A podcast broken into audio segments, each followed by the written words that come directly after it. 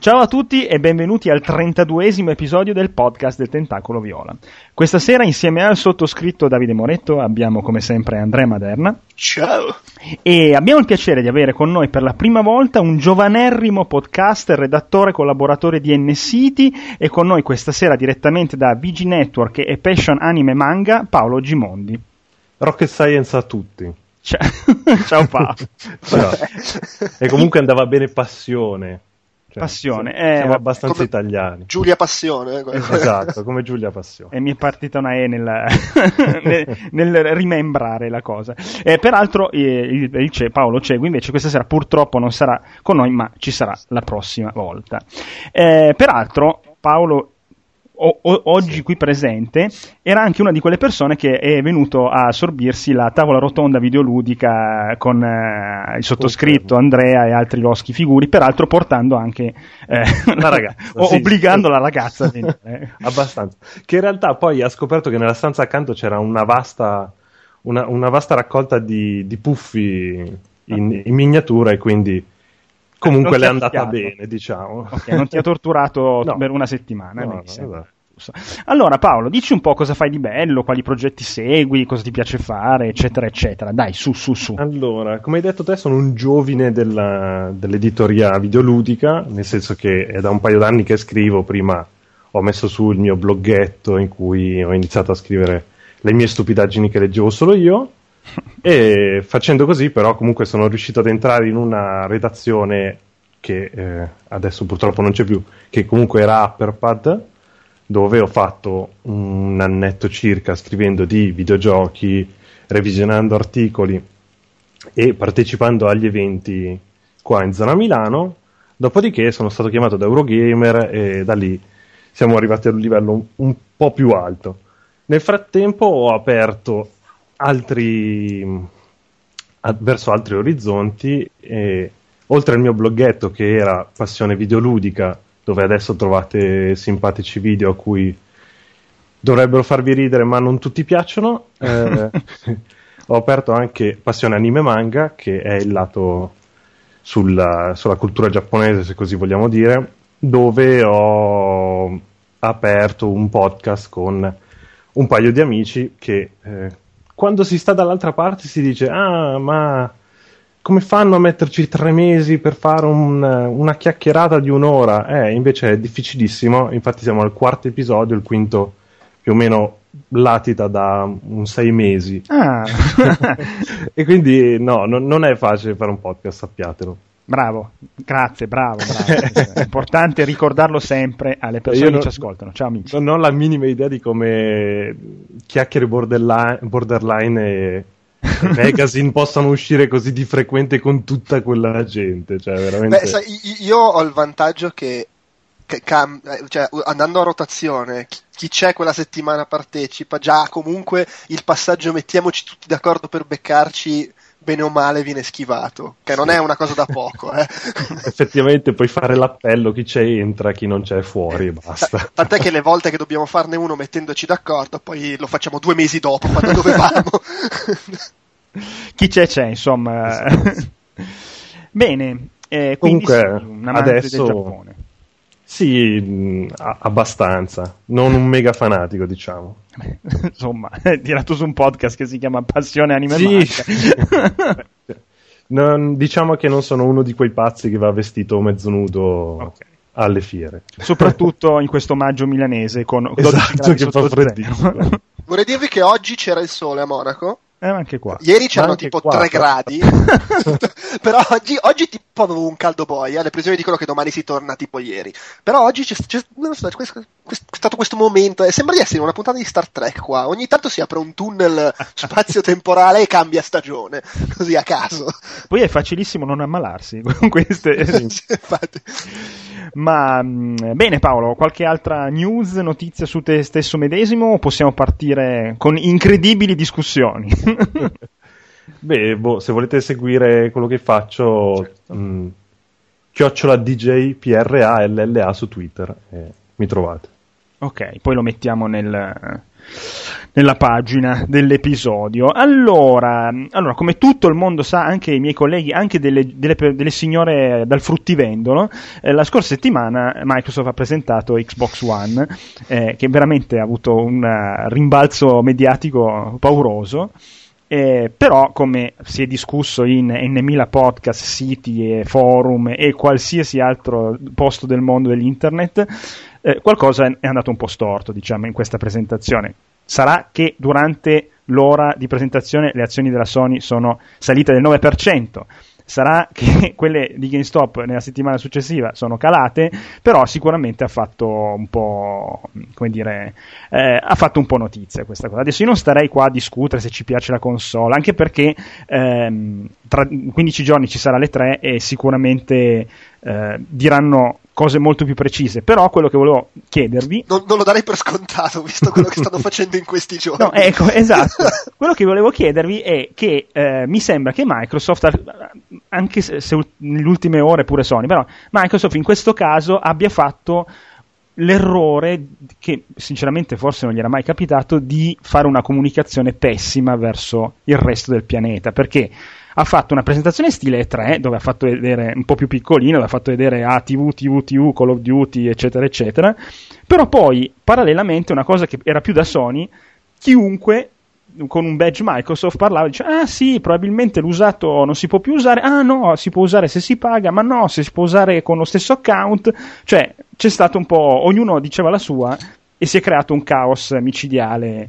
Mm, secondo voi non, non, è un sintomo, visto che si diceva che Microsoft aveva approntato questa presentazione un po' con l'acqua alla gola per non arrivare alle tre col fiatone su, su Sony, invece non, non, c'è proprio l'impressione che sia, cioè, abbia corso come un pazzo per arrivare con la console da far vedere, con, eh, tralasciando un sacco di dettagli, mica tanto, però comunque un sacco di cose importanti e appunto lasciando che l'internet esploda senza controllo? Paolo, cosa ne pensi? Allora, secondo me non è stata una mossa così, così cattiva come la vedono tutti, mm. perché comunque ha piazzato la console sui vari giornali, comunque la console, cioè il simbolo di quello che sarà Xbox One, non solo il controller o il logo o qualcosa, la console cioè, mm. almeno hanno fatto vedere cos'è, come sarà, cosa farà alle persone che non ne capiscono, quindi vogliono il, il super decoder, eh, wow che figata, posso guardarci la tv, però comunque mostrandola hanno dato tutto un risvolto secondario come la possibilità di approfondire la fabbricazione, della console, del, mm. del, controller, ah vi faccio vedere com'è Kinect nuovo, vi faccio fare l'endzone, guardate che il controller può essere usato così, cosa che per PS4 ad esempio non c'è stata, perché non c'è stato un endzone dopo l'evento, mm, certo. invece qua c'è stato e quindi molte delle possibilità di gameplay si sono un po' intraviste in giro che non si vanno a sovrapporre con i giochi alle 3 così mm. c'è diciamo più tempo per i giochi. Che poi siano uscite tutte le questioni, eh, se vogliamo, legali, perché sì. la questione di RM non so quanto sia fisica. Ah no, no, no sicuramente. È, è sempre sul filo di ma sentiamo cosa vogliono, proviamo a buttarla e quelli, cioè dicendolo dopo, quindi andiamo a beccare la gente che è ancora in ascolto e non, è, non, non, non, ha preso la console ed è andata a scrivere sui giornali wow che figata mm-hmm. e sentiamo cosa hanno da dire. Mm. E Andrea cosa... Secondo Com- me allora, a parte il fatto che è notizia di oggi, poi vabbè sono dichiarazioni per cui non so quanto affidabili, comunque quelli di Blockbuster sostengono che i, i pre-order di Xbox One hanno frantumato qualsiasi record esatto. nella, nei 24 anni di storia di Blockbuster, quindi evidentemente...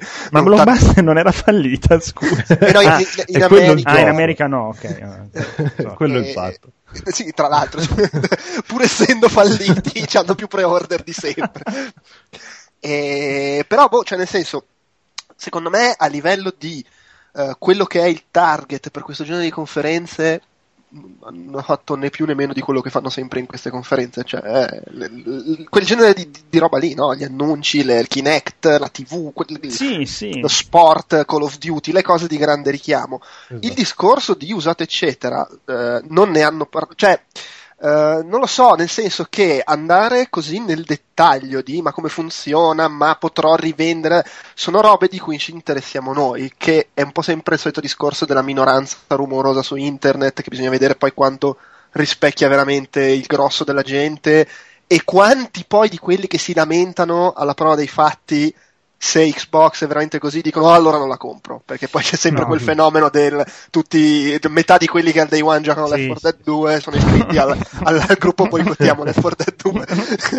e, cioè mi rendo conto che posso risultare antipatico a dire questa cosa, però poi alla fine è anche un po' vero così, che così. funziona così e fu- soprattutto poi funziona così la, la meccanica. Cioè io, quello, quello che a me dà fastidio di come funziona il mercato console è anche questo, che sono basate sulle esclusive e tu cioè, alla fine la gente compra le console non perché la console eh, ha dei buoni servizi, è potente, è fatta bene, ma perché vuole giocare a Gears of War. Certo, certo. E se alla fine Xbox eh, ti permette di giocare alle esclusive che la gente vuole e questo problema del, del, a parte che poi cioè, siamo, sono due settimane, due settimane, una settimana, quant'è una che si discute sì, del nulla perché infatti, di fatto... Ma di fatti questo è fatto. Cioè, secondo me, allora, io non contesto la, la, presentazione che hanno fatto, anche se secondo me era troppo a ridosso alle tre, vabbè, però, eh, d'altronde le tempistiche erano queste, non è che potevano inventarsi un buco spazio-temporale per creare de, del tempo, no?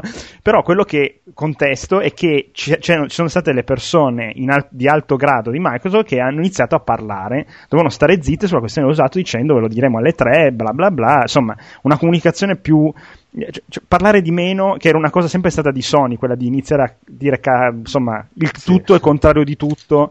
Eh, su una cosa, quindi è quello che contesto. Maga- magari gestione... l'idea è semplicemente del. è comunque. Eh, facciamo sai com'è? È importante che se ne parli. Sì, sì, non abbiamo eh, niente esatto. da dire, diciamo cose un po' fumose, eh, poi ogni tanto qualcuno dice: No, adesso vi chiarisco, è così, non abbiamo detto niente. Esatto, fa sempre esatto. molto ridere queste Beh, sentivo nel, nel, vostro episodio. Eh sì, ma, ma è quello. Cioè, Major eh, Nesson diceva questa cosa. Mi ha detto cazzo. dichiarazioni che poi in un modo o nell'altro smentire prima o poi e rigirare.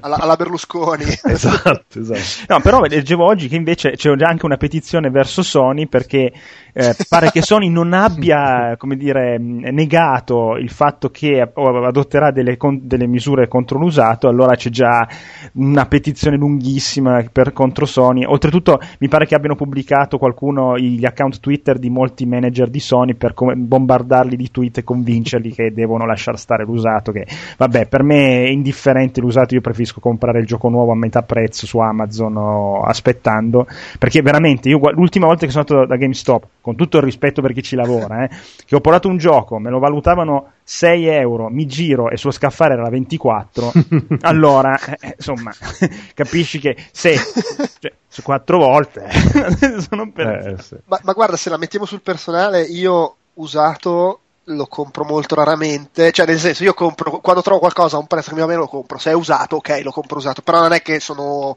un grande utente del, di GameStop in generale usato. E anche mi capita raramente di prestare giochi, a maggior ragione adesso che vivo lontano da tutti quelli che conosco. eh, invece quello di prestare giochi, cioè per me è un po' un cruccio al cuore perché No, no, effettivamente cioè, ho costruito la, la, mia cerchia di amichetti con cui ci mettiamo d'accordo ed evitiamo di comprare lo stesso gioco in due, ad esempio. Sì, sì, ma, ma infatti questa, co- questa, cosa secondo me è, è, comunque interessante da capire perché è una roba che va a colpire persone diverse in maniera diversa. R- rimane, secondo me, il fatto che a livello di grandi numeri non, sono, non è quello che presta la roba agli amici o quello che vende eh, a suo cugino esatto. il gioco un problema, una roba che interessa a Microsoft, che è un peccato perché poi alla fine ci smenano quelli.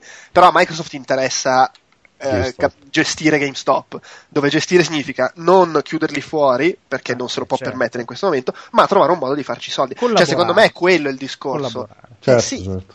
E io, cioè, guardando quello che è stato detto, quello che sa, io magari sbaglio, eh, per carità, ovviamente sono pippe mentali mie, però do abbastanza per scontato che se fanno qualcosa non sia comunque un tagliare fuori GameStop, ma sia un ok, trovare un sistema per fare le cose assieme.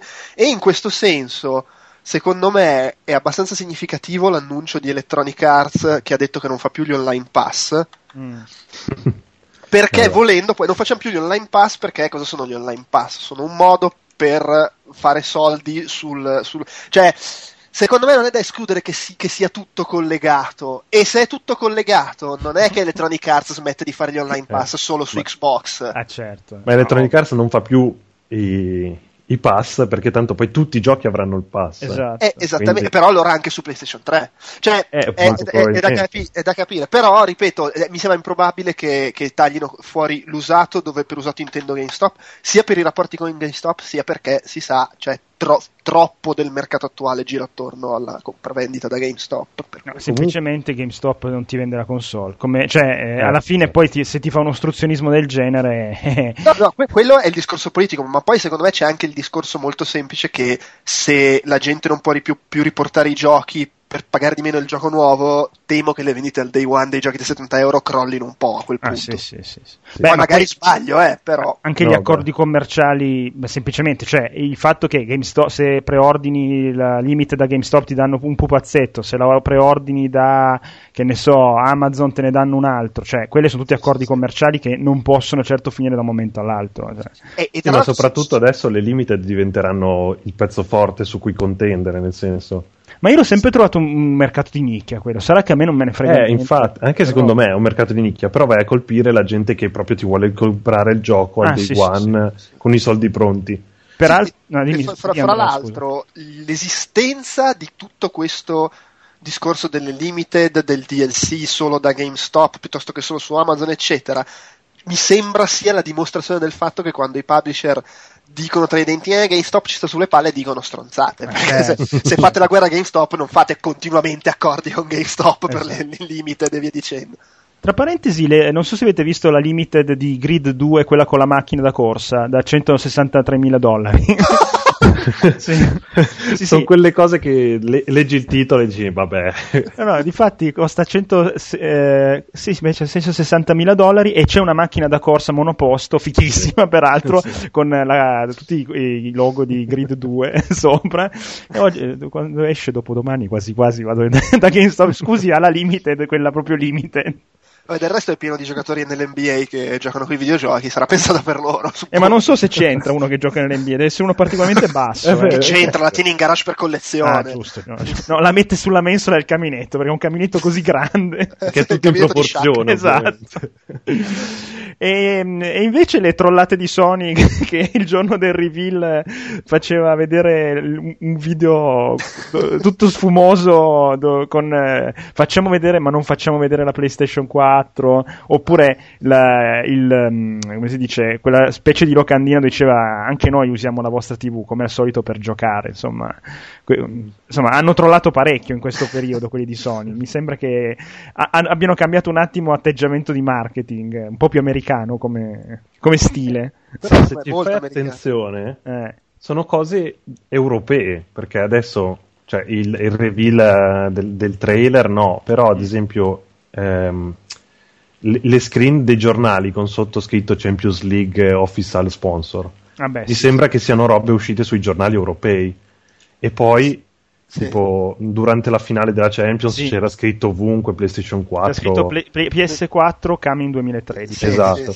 Quindi secondo me proprio lì hanno voluto fare la trollata totale, nel senso, ah, voi europei che avete seguito quella, quella, conferenza e siete rimasti tutti delusi, guardate che PlayStation 4 c'ha i giochi, eh. Sì, no, a me è piaciuta come cosa, devo dire la verità. Ma tra l'altro, a parte che sì, queste qua sono le mosse stile Sega da SWAT Nintendo, eh. che tra l'altro hanno portato gran fortuna a Sega. e, e, ma se, se, cioè, si, sembra che stiano facendo il contrario di quello che hanno fatto nella scorsa generazione, perché Xbox 360 era la console degli hardcore gamer, invece PlayStation 3, ah, il Blu-ray, figata, oh, e che poi Sony aveva la storia, no? Il DVD con PS2. Certo. Adesso invece Sony, no, noi, i videogiochi, guardate alla conferenza vi facciamo vedere anche il gioco indie di chi è sto qua pelato, e, e invece Microsoft, TV, TV, TV, TV, cioè si sono invertiti. Oltretutto era usciti, cioè vabbè, poi queste cose non so quanto siano affidabili, però erano usciti i listini di non so quale retailer col prezzo supposto di Xbox One che era 599, cioè una roba fuori sì, scala, che è il prezzo che aveva PlayStation 3 al lancio. Sì. Sarebbe fantastico il ribaltamento totale. Beh, però, allora, io apprezzo che comunque uno dei due, cioè che la- comunque la- l'offerta sia diversificata an- a livello concettuale. Poi magari fanno, ovviamente Netflix, gli americani lo troveranno, come già adesso capita, sia da una parte che dall'altra, Hulu Plus da una parte e dall'altra.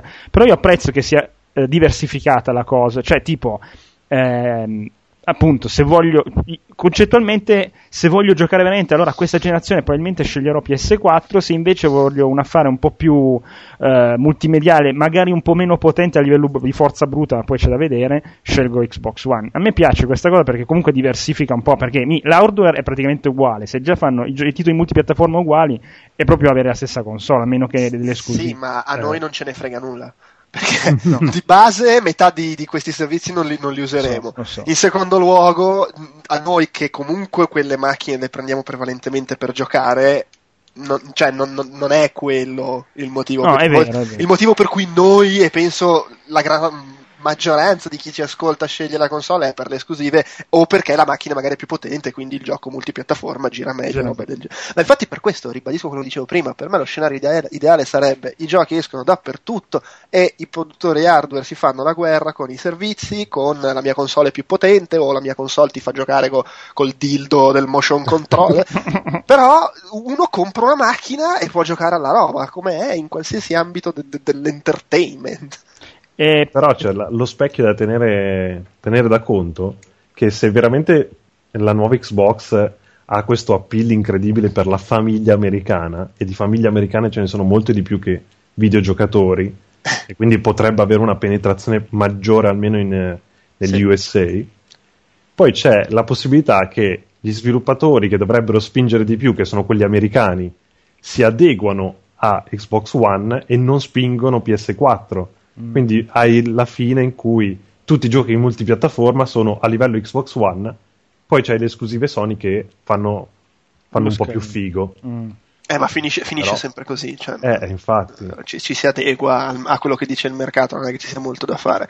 I- i- a me non, non, boh, non lo so. Quindi Cioè, c'è non lo la so. questione, i, i multipiattaforma girano meglio su PS4, bisogna vedere che, che- che diffusione avrà, perché Sì, non è così scontato. Ma tanto non Beh, si per- sa ancora un cazzo. Sì, esatto, di base. Però dipende perché se alla- adesso io non sono assolutamente un esperto hardware, per cui potrei dire stronzate. Però se effettivamente a livello di architettura sono così simili al PC, in linea di massima, uno, cioè, i vari Crytek che vi dicendo tarano il gioco sul PC e scalano po', cioè chiaramente facendolo scalabile, non, non come sarebbe se lo sviluppassero solo per PC, pa, pa, pa, però una roba scalabile che poi gira bene su PS3 e un po' meno bene su Xbox. Mi aspetta, è chiaro che, non lo so, il- lo sviluppatore giapponese che si concentra su, su Xbox, poi su PS3 viene uno, uno schifo, non lo so, cioè queste cose probabilmente dipende anche da caso a caso. Quello che non, che non succederà, volesse Dio, è il fatto di un, due anni di gente che fa fatica a fare la versione PlayStation 3 perché non si capisce niente dell'hardware. Quello Sì, no, dovremmo essercelo Lasciato tolto dalle alle spalle. scatole. eh. Esatto. E meno male. Comunque, secondo me, sta cosa, cioè, sarà il- appunto il- l'eredità del- di robe tipo l'MSX, il 3DO, queste cose che dovevano essere tutte uguali, però secondo me porta una sfiga. Il, il- multimedia entertainment, lo scatolo in mezzo al salotto. Che manca Ma perché Però- magari però- non era tempo. eh. No, ma, poi, ma poi quelli, erano, quelli erano il tentativo di fare quello che dico io, cioè lo standard, Sì, sì, e- e- è vero. cioè che era, una roba impraticabile se non si mettono tutti d'accordo. Questo alla fine cioè, è un po' l'evoluzione di quello che è iniziato con PS2, cioè la console che ci fai anche le altre robe. È che il problema è che se esageri sulle altre robe ti metti in concorrenza con Apple e secondo me ripigli di schiaffi.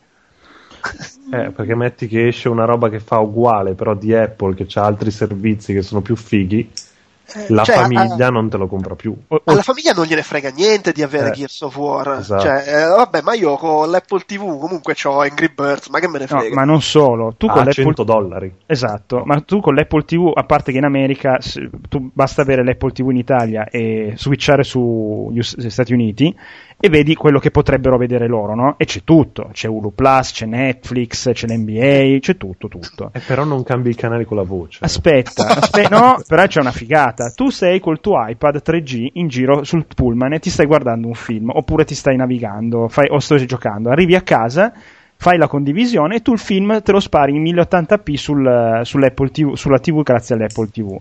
Questa è una cosa che tipo io mi aspe- cioè è una sorta di cross play di insomma video e altre cose. Lo puoi fare anche con certi giochi però è una roba che con una console da casa non puoi fare, portartela, cioè tipo io tu stai guardando una cosa, il telefilm, mi devo uscire, vabbè, tanto prendi i mezzi, me lo metto su, tanto girava sul mio iPod Touch, neanche l'iPhone, lo stavo vedendo a 1080p sulla TV, me lo porto in, eh, in pullman e me lo ascolto con le cuffie e vedo la fine, cioè però in realtà questa era una cosa che avevano detto qualche anno, l'anno scorso alle tre forse, con il concetto di smart glass. Sì, ma ecco lì Smart Glass. Che però ma... poi vai a sapere, nel senso dovrai avere un dispositivo Microsoft per farlo. Eh, ma il problema di Smart Glass, appunto. No, beh, ma Smart Glass c'è, c'è su tutti e tre. Sì, però, cioè, nel no. senso, non puoi guardare il, filma, il no. film sul, sull'iPad e poi farlo andare sulla 360. Allora, lì di, dipende sulla, da, da, da, come gestisci, perché in linea di massima, cioè, il punto è anche che tu, da quello che ho capito, perché poi in realtà non è che siano andati nei, nel esatto. dettaglio, però se sarà come in, in, in, versione embrionale è già su Xbox 360. Non è che c'è il servizio di, di, serie TV di Microsoft. Tu su Xbox guardi la roba di Netflix, per dire. Esatto. E Netflix c'hai anche l'app sul, sul telefono sì. e l'app sul tablet e via dicendo. Cioè, per cui lì si tratta semplicemente di, di, di usare servizi che possono essere condivisi anche su tutti sì, i, sì. i device. E lì, lì dipende da, da, come se la giocano, fermo restando che poi rimangono sempre cose che a noi toccano relativamente. Cazzo, esatto. Nulla, esatto. Vabbè, allora, invece, se, giusto così una spruzzatina di emozione, questo E3 come sarà un botto di roba. Insomma, io me l'aspetto eh, un botto di roba. Cioè, è, è, è l'E3 più importante da, boh, da quando... Secondo me è... Boh, Forse so. da sempre. Così no. com'è è da sempre. Nel senso che... Il momento della svolta. E quantomeno è interessante perché sono curioso di vedere tutto sommato cosa, cosa, mostrano tutti e tre, anche Nintendo. Esatto, sì. che non ammorba con una conferenza noiosa, ma mette solo i giochi. E ne ha un, un, una bella valanga tra l'altro esatto. di giochi da portare. Sia ci saranno, credo, un sacco di cose che non, non ci aspettiamo, nel senso di Speriamo. giochi non annunciati, eh, eh, c'è tutta la roba per le nuove console boh, secondo me vedremo un sacco di roba nuova, poi magari farà cagare questo non No, so. però io so, sui giochi sono fiducioso su entrambi, ma anche su Nintendo, su, su tutti sono fiducioso sui giochi. Spero solo che, ma io, io sono convinto che sto giro, il fatto di fare delle, confer- delle pre-conferenze come quelle fatte questi mesi, di insomma raccontare un po' le balle solite, aiuta poi la, le tre vero a parlare veramente sì. dei giochi. Sicuramente ci sarà il giocatore di football che presenta Madden, ci sarà quell'altro eh, Twisted Metal, ci sarà sicuramente Twisted Metal perché non può non esserci Twisted Metal.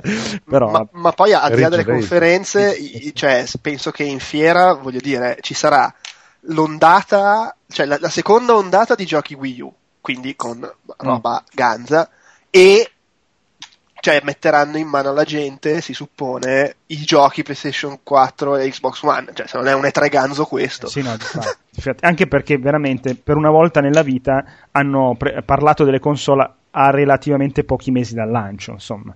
Una volta si parla due anni prima, anno prima, sei mesi prima, e facciamo vedere il controllo, e facciamo eh, il telecomando del Wii, eccetera. Vabbè. Io Qua comunque... se vogliamo un po' colpa di Apple, no? Sì, sì, sì, ma meno male. Chi fa l'annuncio e il mese dopo è tutti, in tutti i negozi, quindi... Esatto. Ma, ma di fatti questa cosa io non riesco a capirla. Vabbè, forse per le console è un po' più complicato perché sono progetti con un'infrastruttura dietro, ma perché ma tu lanci un cellulare, vabbè. Però quello che non riesco a capire perché le altre aziende non fanno questo. L'unica che l'ha capito adesso è Samsung e di fatti le vendite lo dimostrano. Cioè, tu non puoi annunciare un oggetto e poi lasciar passare sei mesi senza dire più un cazzo. Tipo HTC One, adesso giusto mi rifaccio un attimo i cellulari, no?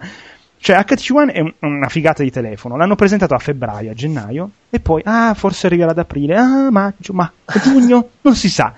E la gente è andata a comprarsi il Samsung S4 perché hanno detto, ah, esce tra due settimane. dappertutto, eh, non ad Hong Kong, negli Stati Uniti, dappertutto, al Mediapro sotto casa. E di fatti ci sono. E questa cosa è fondamentale. Tu crei l'hype durante la presentazione, Repubblica, il Corriere riprendono la cosa e due settimane dopo tu hai, cioè, hai già i soldi in mano, come quella lì, Eh la sì. vignetta con Fry di Take My Money, insomma, shut up Eh, and take my money. Però sui, sui videogiochi secondo me fun- cioè, funziona diversamente È anche diverso. perché è, è diverso t- tutto il meccanismo dell'hype montato nell'arco dei mesi. E poi c'è il discorso, per- anche se in realtà per dire Nintendo che ha il suo ecosistema, fa quel cacchio che vuole, cioè, si gestisce tutto lei, s- loro spesso i giochi li annunciano e li mostrano poco- pochi Sì. mesi prima del lancio, mentre altri te li annunciano un anno prima. Cioè, Eh. spesso, spesso alle tre, che è sta roba? Ti ritrovi davanti delle cose Nintendo che neanche sapevi Eh, beh, esistessero beh. e due mesi dopo escono. È il caso dei giochi che stanno uscendo adesso per 3DS che li hanno fatti vedere nel, nel Nintendo Direct cos'è, di un mese e mezzo fa, Donkey Kong, insomma. Esatto. Cioè qualcosa- Al contrario della roba Sony, che ad esempio The Last of Us è stato Madonna. annunciato quattro anni fa, se non di più.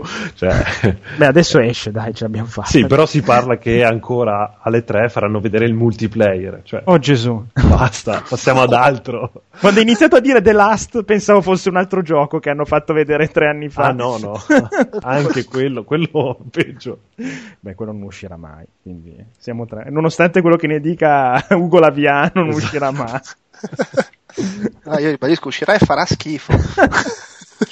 Comunque, ecco, faccio una breve parentesi sulla mia esperienza. Spero che PlayStation 4 non sia come PlayStation 3 sulla parte di hardware e di...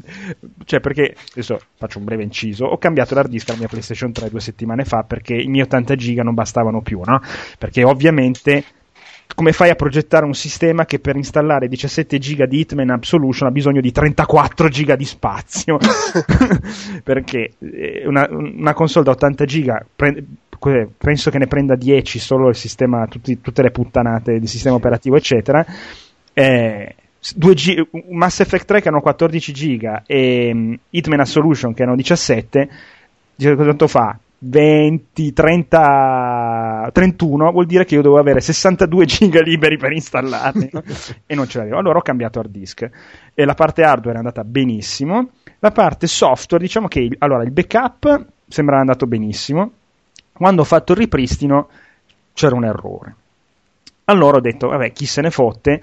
Eh, no, ho provato due volte. La seconda volta aveva ripristinato gli, gli account e eh, foto e video che avevo 200 mega proprio di cose a caso, screenshot fatti su GT5. Insomma, vabbè, allora ho riscaricato tutto da PlayStation Network ho reinstallato tutto tipo di G- GT5 l'ho reinstallato completamente 11 Tre giga di- giorni. Tre sì no giorni. beh per fortuna con la linea che ho va bene però il Ma fatto anche è per che installare. Sì, sì, per, no, per installare ci è voluto tre giorni. Sì, sì, e, e- sì, ci vuole meno per scaricare che per installare, una cosa agghiacciante questa.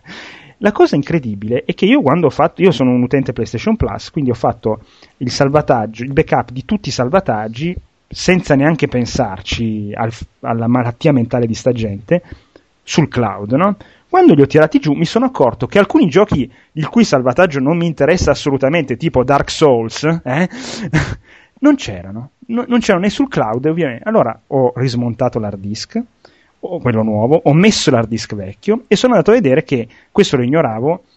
Alcuni, sapevo che alcuni salvataggi sono cosiddetti bloccati, quindi non posso salvarli su una memoria esterna, tipo quello di Dark Souls, o tipo uno dei due salvataggi di Gran Turismo 5, o tipo quello di Sleeping Dogs, giusto giochi corti, eh, che il salvataggio proprio te ne fotte. Eh, ma Dark Souls perché è bastardo e non vuole, vuole assicurarsi che non bari.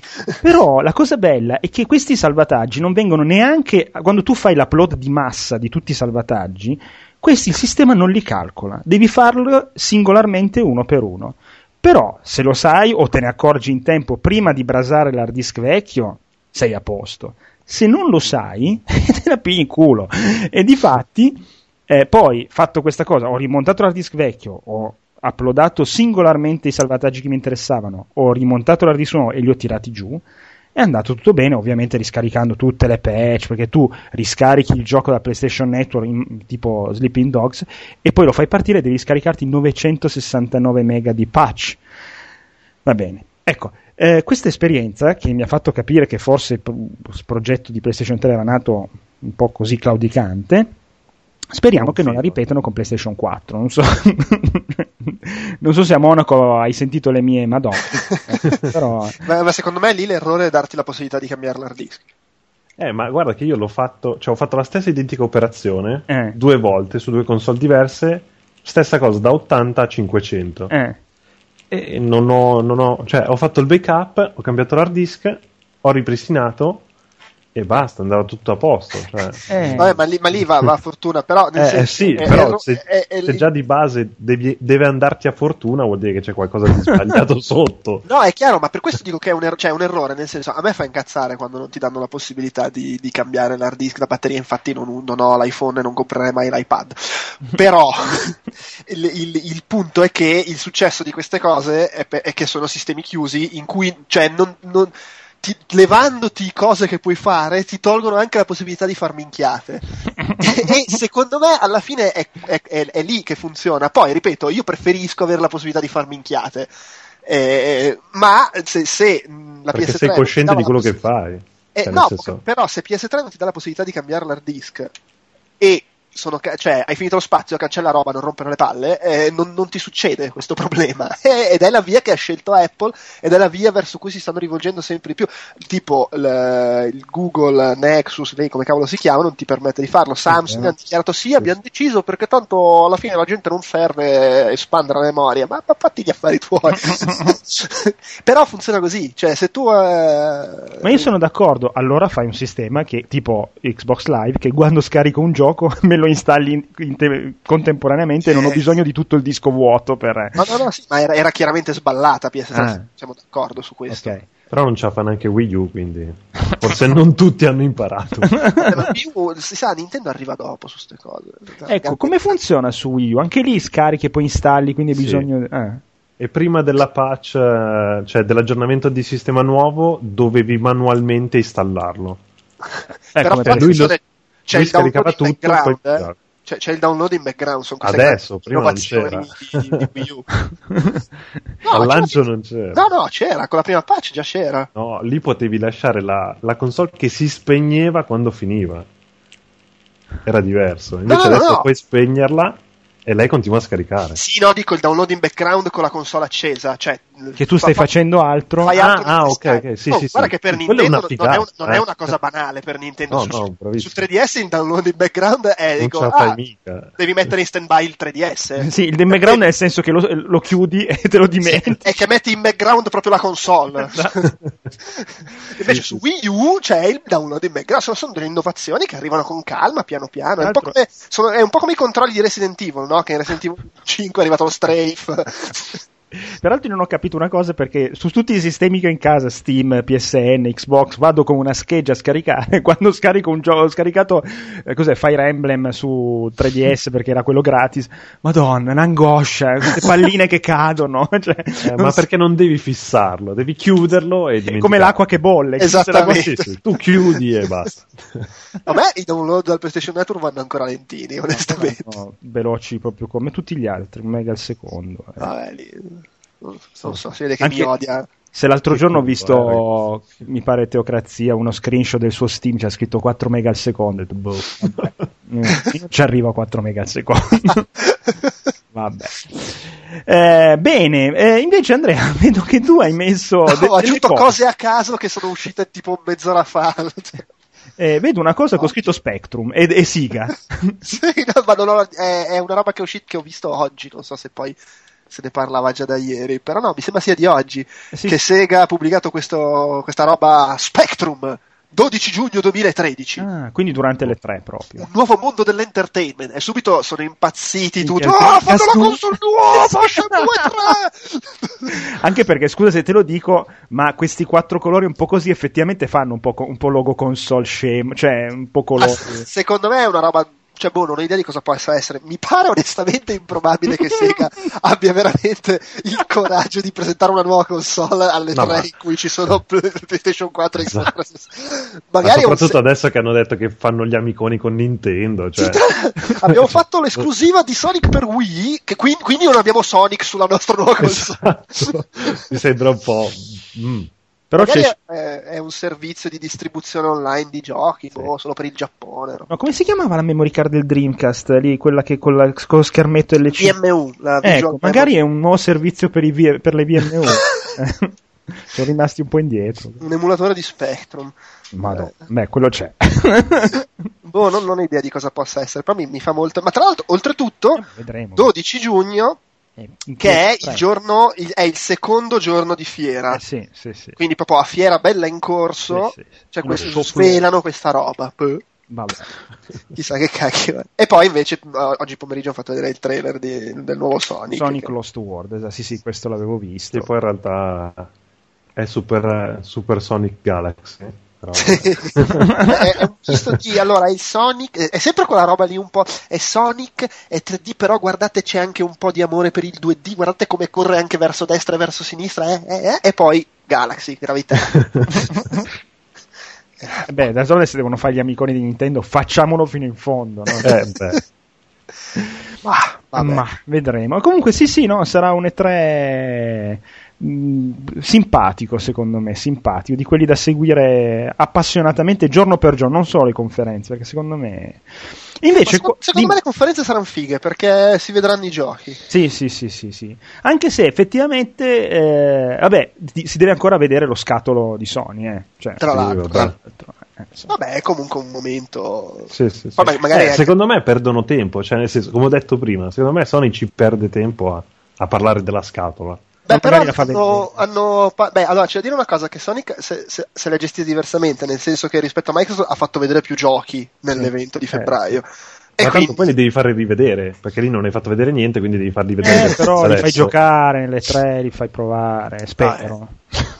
vabbè, ma eh, secondo me rimane sempre il concetto, cioè penso vedremo giochi alle conferenze, ma rimane sempre il concetto base che lo spazio per far vedere i giochi poi è la fiera con le presentazioni e poi le anteprime, i trailer, le robe Sì, e sì, sì. nelle conferenze ci sono gli annunci, le, le, le Poi ci sono le cose private, no? Quelli a porte chiuse, Eh, insomma, la, ro- la roba Oh, ma comunque, cioè, adesso noi ci lamentiamo di queste conferenze, e per carità, ci lamentiamo a ragion veduta, pallose, pochi giochi, ma io mi ricordo conferenze pre-3 con mezz'ora di grafici, numeri e dati. Sì, di sì, no, no, Cioè, sì.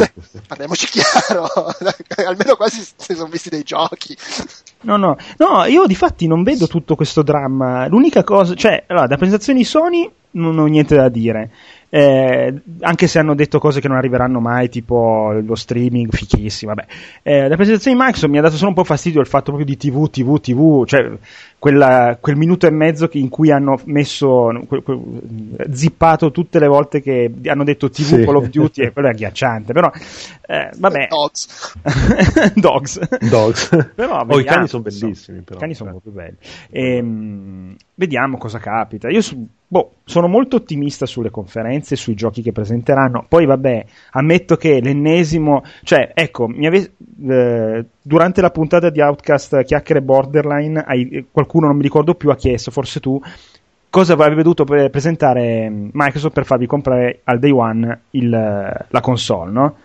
a me mi avessero fatto vedere Alan Wake 2 Era- ero già lì col portafoglio in mano poi vabbè eh, Infatti, quando è realtà- uscito il loghetto Remedy, ho detto eh, me sì. coglioni esatto Eh, però a me, a me paradossalmente gasa quasi di più che facciano una roba nuova, per- perché come dicevo nel- nel- nell'episodio che hai citato, a me esalta sempre di più gente che mi piace che fa una cosa nuova rispetto al seguito di Alan qualcosa. Wake Eh lo so, ma... Che poi ti esce il tizio a dirti vogliamo i soldi per fare Alan Wake. e glieli do i soldi e invece gente che chiede i soldi cioè anzi gente che promette cose e poi non le mantiene il mitico Peter Molino con il suo Curiosity e questa, adesso io ammetto che ho seguito la cosa ignoravo l'esistenza di Curiosity eh. ma come? Ma dai, il maestro della trollata con eh, Eh, il suo esperimento. No, cioè- sapevo, ma non avevo capito cosa, cos- che c'era una fine, c'era una roba tipo Ready Player One, con il modo... Beh, ah, sì, la- la- il punto era chi, chi- quello che toglie l'ultimo blocchetto trova una roba incredibile, gli cambierà la che vita. gli cambierà la E vita. che di fatti gli danno delle royalty su, sul Se- prossimo secondo gioco. me, se- allora, secondo- allora, io devo dire, secondo me non è un brutto premio, permesso, infatti. che, premesso che se sei uno a cui non gli frega un cazzo dei videogiochi e, e- e che è ricco, non, non- non te ne frega niente di questo premio e non ti cambia vita. Però, secondo me, se sei uno a cui interessano i videogiochi, è un bel premio, è una roba sfiziosa da avere e eh, se il gioco vende bene, cioè vuol dire se ci fai su dei soldi, vai a sapere, magari la vita te la Esatto. cambia. Eh sì. Ma la Infatti, cosa la dichiarazione bellissima- del tizio, la prima dichiarazione è stata mia mamma è citatissima. però- Cioè, non so quanti anni abbia questo tizio, però vabbè. Beh, ma la cosa bellissima è che, se ho capito bene, c'è gente che era da mesi che era lì a pigiare cose e questo un'ora prima si è scaricato il gioco, truc, e ha vinto. eh, ma sempre così, no? Quelli che vincono i concorsi. Oh sì, è la prima volta che ho comprato un biglietto dalla lotteria. E, e comunque poi, quando è uscita sta cosa, mi sono ricordato che in effetti all'inizio, quando ancora non aveva neanche parti- fatto il Kickstarter di Godus, l'aveva detto che Curiosity era un esperimento che avrebbe poi condotto verso il suo gioco successivo. Ma certo, vatti a immaginare che sarebbe stato in questo modo che conduceva. Però, beh, però è una bella cosa, mi è piapiaciuta molto. Allora, sì, secondo me è una bella cosa. Per me c'è un, pro- un problema, nel senso, in- nella campagna Kickstarter di Project Godus, Mm.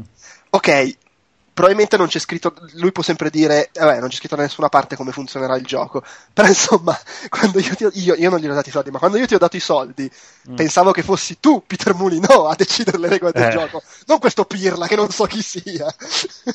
Ah già, perché questo Pirla diventa il, so- il dio... Diventa il dio, Dio. di Godus Sì, e deciderà vi- tutto lui. Bisogna vedere in, in che, in che termini, cioè co- Esatto. Che, che- che livello di controllo gli dà, quali però sì, cioè, secondo me la gente è potrebbe dire, oh, ma che è sta storia? Oddio, anche il Presidente della Repubblica italiano è il Presidente della Repubblica, ma conta come il due di picchio ogni tanto. eh, quindi, Vero insomma, anche questo. cioè, Sì, Cioè, però vabbè. c'è già Molyneux che spara cose assurde, infattibili. Se poi ce ne metti un altro che non sa come si fa un videogioco che spara cose ancora più assurde e infattibili. Però cioè, la sono- mamma è molto eccitata. Eh, La madre è molto eccitata, sì, sì, è contentissima più di lui. Dai, infatti, se- secondo me, cioè, anche qua bisognerebbe vedere. Uno, ci saranno sicuramente 50.000 clausole in una roba che fanno firmare a questo su co- che controllo lui ha del gioco. Tipo facci E- vedere tua madre, credo. Quello che può fare o non può fare, boh, lì è da vedere. Però alla fine, secondo me, ha fatto, ha fatto una, cosa, una cosa caruccia. Tra l'altro, ha, ha- ha riaperto le donazioni per Godus. Non ho capito bene per cosa, chiedendo che cosa vuole fare. Volete uccidere Dio? Bene, bene, eh beh, vediamo anche questa. Eh, Sai anche la storia di condividere il video, cioè gliel'ha lasciata scegliere a lui che poteva tenerlo segreto e nessuno avrebbe saputo nulla di, di cosa avrebbe Eh, giovato beh, il quella- vincitore. Quella era, era- cioè, era dichiarato fin dall'inizio. Ah, sarebbe- sì, mamma mia, cioè, sarebbe stata una cosa insostenibile. Sarebbe stata la trollata del secolo veramente. Eh, sì, sì, sì, ma sarebbe stato fantastico. Anche perché poi sarebbe stato fantastico se non avesse condiviso il premio e quindi nessuno mai veniva a sapere che c'era Esatto. questo stronzo che decideva le regole del gioco. eh, questa era beh, effettivamente. Cioè c'era la doppia rosicata, cioè tutti quelli che hanno giocato e non sanno neanche cosa sia il premio per cui hanno lottato e in più hanno questo che gli rompe le palle nel gioco. Secondo me Molyneux quando si è sentito dire che questo voleva condividere ha detto cazzo no. Devo inventarmi qualcos'altro, chiedo altri soldi. No, Esatto. ha, ha chiamato il bambino virtuale, quella là, come si chiamava? Il suo amichetto lì, quello che aveva preso. Ah, il- Milo. sì. Milo, ha chiamato Milo, ha detto Milo, sei tu. Facciamo due chiacchiere. Esatto. Comunque ho, riape- ho aperto adesso la pagina, eh, è tipo Late Believer, Mm. eh, hanno riaperto per un periodo di tempo limitato, puoi pagare 25 euro su- con PayPal Mm? e c'hai la copia digitale del gioco, la beta e, e insomma e- e altri regali di quelli previsti immagino per il taglio da 25 euro di Kickstarter. Cioè non è che cioè, non, non- non dà un motivo per cui ha riaperto le, le donazioni. Così. Ma Pensavo non fosse possibile riaprirlo una volta che. Non è su Kickstarter, è su Ah. PayPal tramite il sito del, Ah, ok, del ok. gioco. Ok. Va bene, allora dopo questa. Veramente questo tizio scarica, vabbè, e dice si ritrova ro- le royalties di un gioco, vabbè. Eh, comunque, allora passerei al momento contest. Momento contest perché, eh, appunto, la, la volta scorsa, che ormai è passato un mese e mezzo, abbiamo messo in palio Cranion Physics Deluxe, messo in palio da Gabriele Zunino, e ha vinto Salvatore Giuffrida. Quindi complimenti e applausi a Salvatore Giuffrida. Però non è stato il primo a azzeccarla perché avevano azzeccato prima di lui Gianmarco Poz, che però non utilizza Steam e aveva risposto così per piacere di farlo. Francesco, l'onnipresente Francesco Fazzini che ha già il gioco e eh, aveva, non aveva risposto correttamente ma eh, mi aveva fatto impressione il fatto che il, l'episodio era stato pubblicato verso le 10 del mattino a mezzogiorno e un quarto Giovanni Guagliardo aveva, ci aveva mandato la mail con una risposta quindi saluto anche lui che è stato velocissimo Ma, scusa, Gianmarco Poz è quello, vedo, quello vero? Pozzecco? non lo so eh, per, era, Gianmarco non c'era il nome completo nella mail. Vabbè, sai, abbiamo, abbiamo, gli ascoltatori famosi.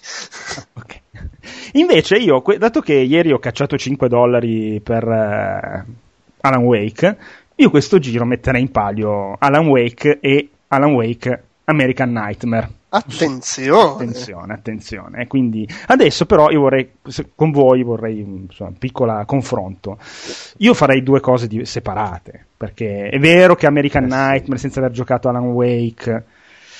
Mm, però Beh, magari, no, magari c'è qualcuno che ha già giocato Alan esatto. Wake, ma American Nightmare esattamente, esattamente. non l'ha provato. E se però non...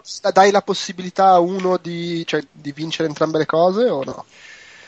Eh, allora, la mia idea era questa, sono due cose separate. Se, sentiamo se vi piace la cosa. Allora, per eh, Alan Wake mi piacerebbe sempre ricevere nella mail il tentacolo viola at gmail.com, quindi non su Facebook, non su Twitter, che come avrete notato non è che le presidio tantissimo.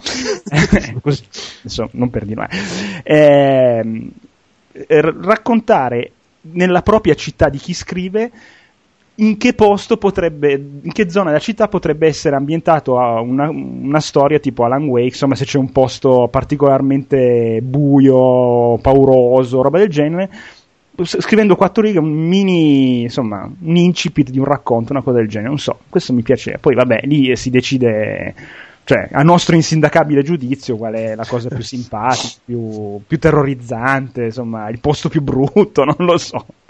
Quindi accetti anche filmati alla Blair Witch Project? No, no, no, solo scritti. Solo scritti. non capre sgozzate, cose. E invece per America... Te, te, lo mandano scritto con uh, le lettere ritagliate dalle riviste, tipo messaggio di serial killer. Però fotografate e con, e con Photoshop incollate.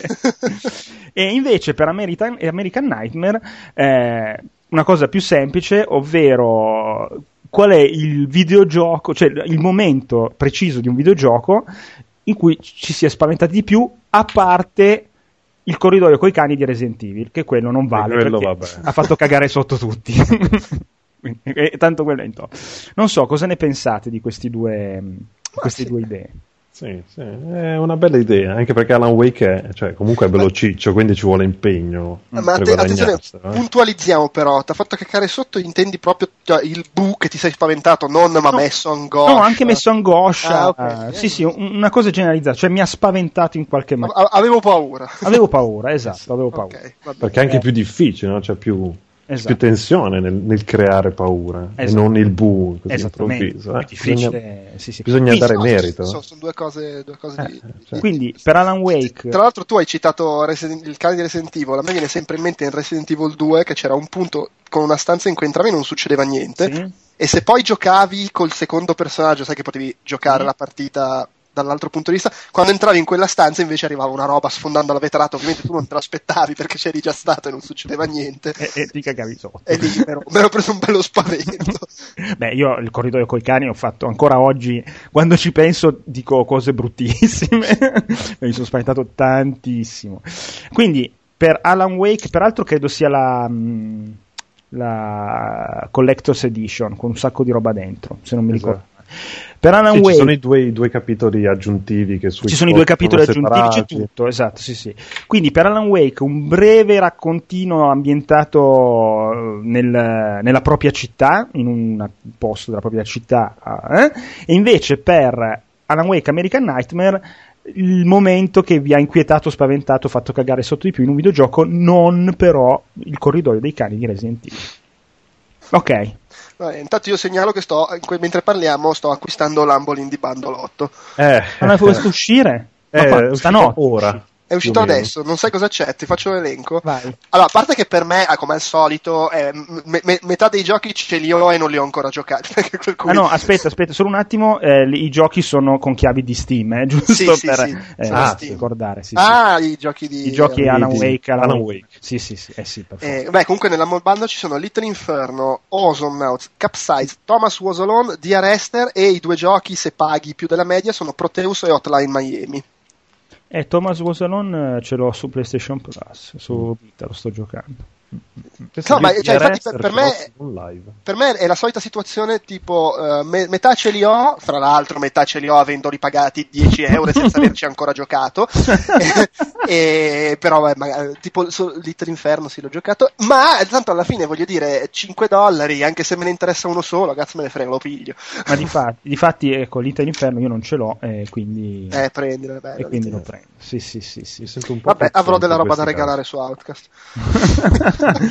Va bene, dopo questa cosa direi che possiamo passare ai giochi giocati.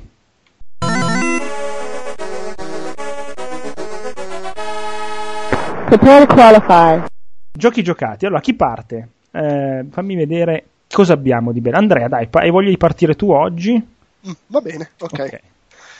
Allora, due giochini. Eh, sono solo due. Cazzo. Ah, cioè, è, è solo. cioè, quello è tutto uno. Uno si chiama Hope The Other Side of Adventure. Fra, fra l'altro dovevo finirlo oggi, ma mi sono dimenticato. No, vabbè. È, è una roba, non è un gioco, è una roba strana, è un, eh, boh, un esperimento. Eh, per cui, essendomi dimenticato di finirlo, non darò un giudizio definitivo. e praticamente eh, c'è su Android, su iPhone e c'è anche su PC da giocare via browser, è, gratuito comunque. Io lo sto giocando su Android ed è un gioco a puntate, nel senso che tu lo scarichi, è diviso in 5 capitoli e ne devi giocare uno al giorno. Poi chiaramente se vuoi parare cambi la data dell'orologio. eh, Ah, però ti e- e controlla giochi. la cosa. Però li- l'idea sua è che tu ogni giorno torni e giochi. E cosa fa? Eh, è Ghost and Goblins, solo che tu sei la principessa. cioè, ti fa stare nei panni della principessa catturata nella stanza stretta, brutta, schifosa, con le ragnatele del palazzo, e sei lì che aspetti che ti venga a salvare il principe. E difatti un si gioco chiama The Other. Side of the Adventure. Sì, è una di quelle robe tipo esperimento narrativo.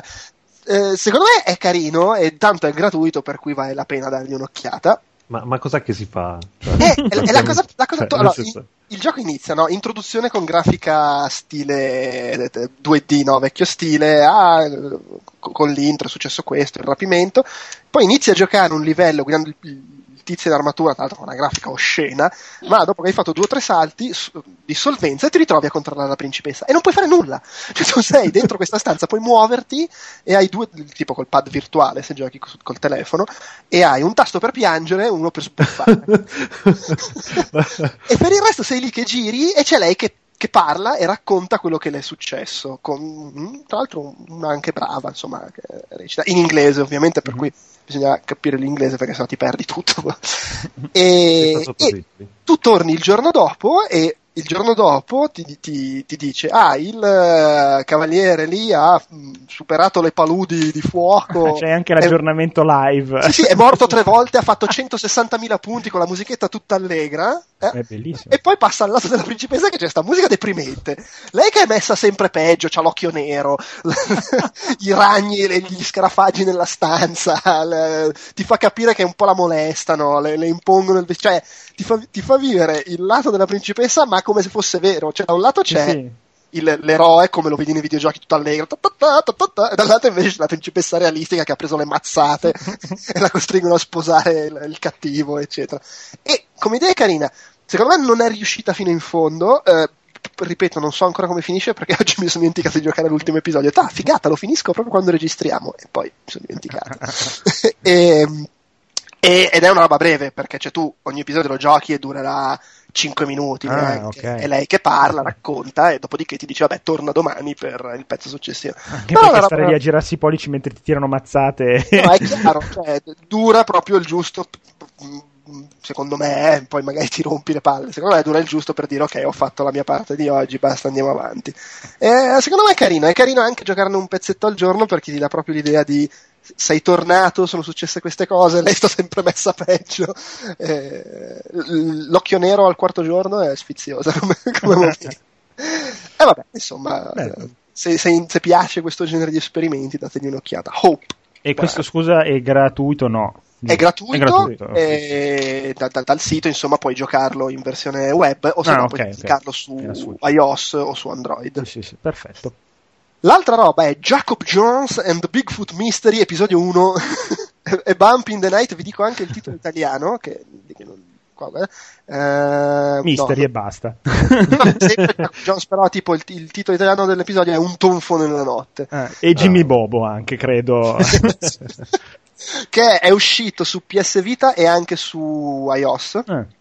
Ed è fatto da Lucid Games, che sono che è il team fatto da quelli dai superstiti di, di Bizarre Creations. Uh. Eh, per, cioè non c'entra niente con i giochi di guida che facevano.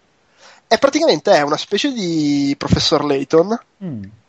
Eh, a episodi, quindi breve, cioè il primo episodio, usciranno gli altri, è, è, più breve come esperienza di un professor Layton.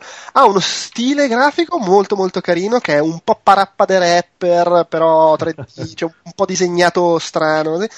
E è su sto bambino che viene mollato dai genitori al classico camping estivo, un po' la Psychonauts. Mm.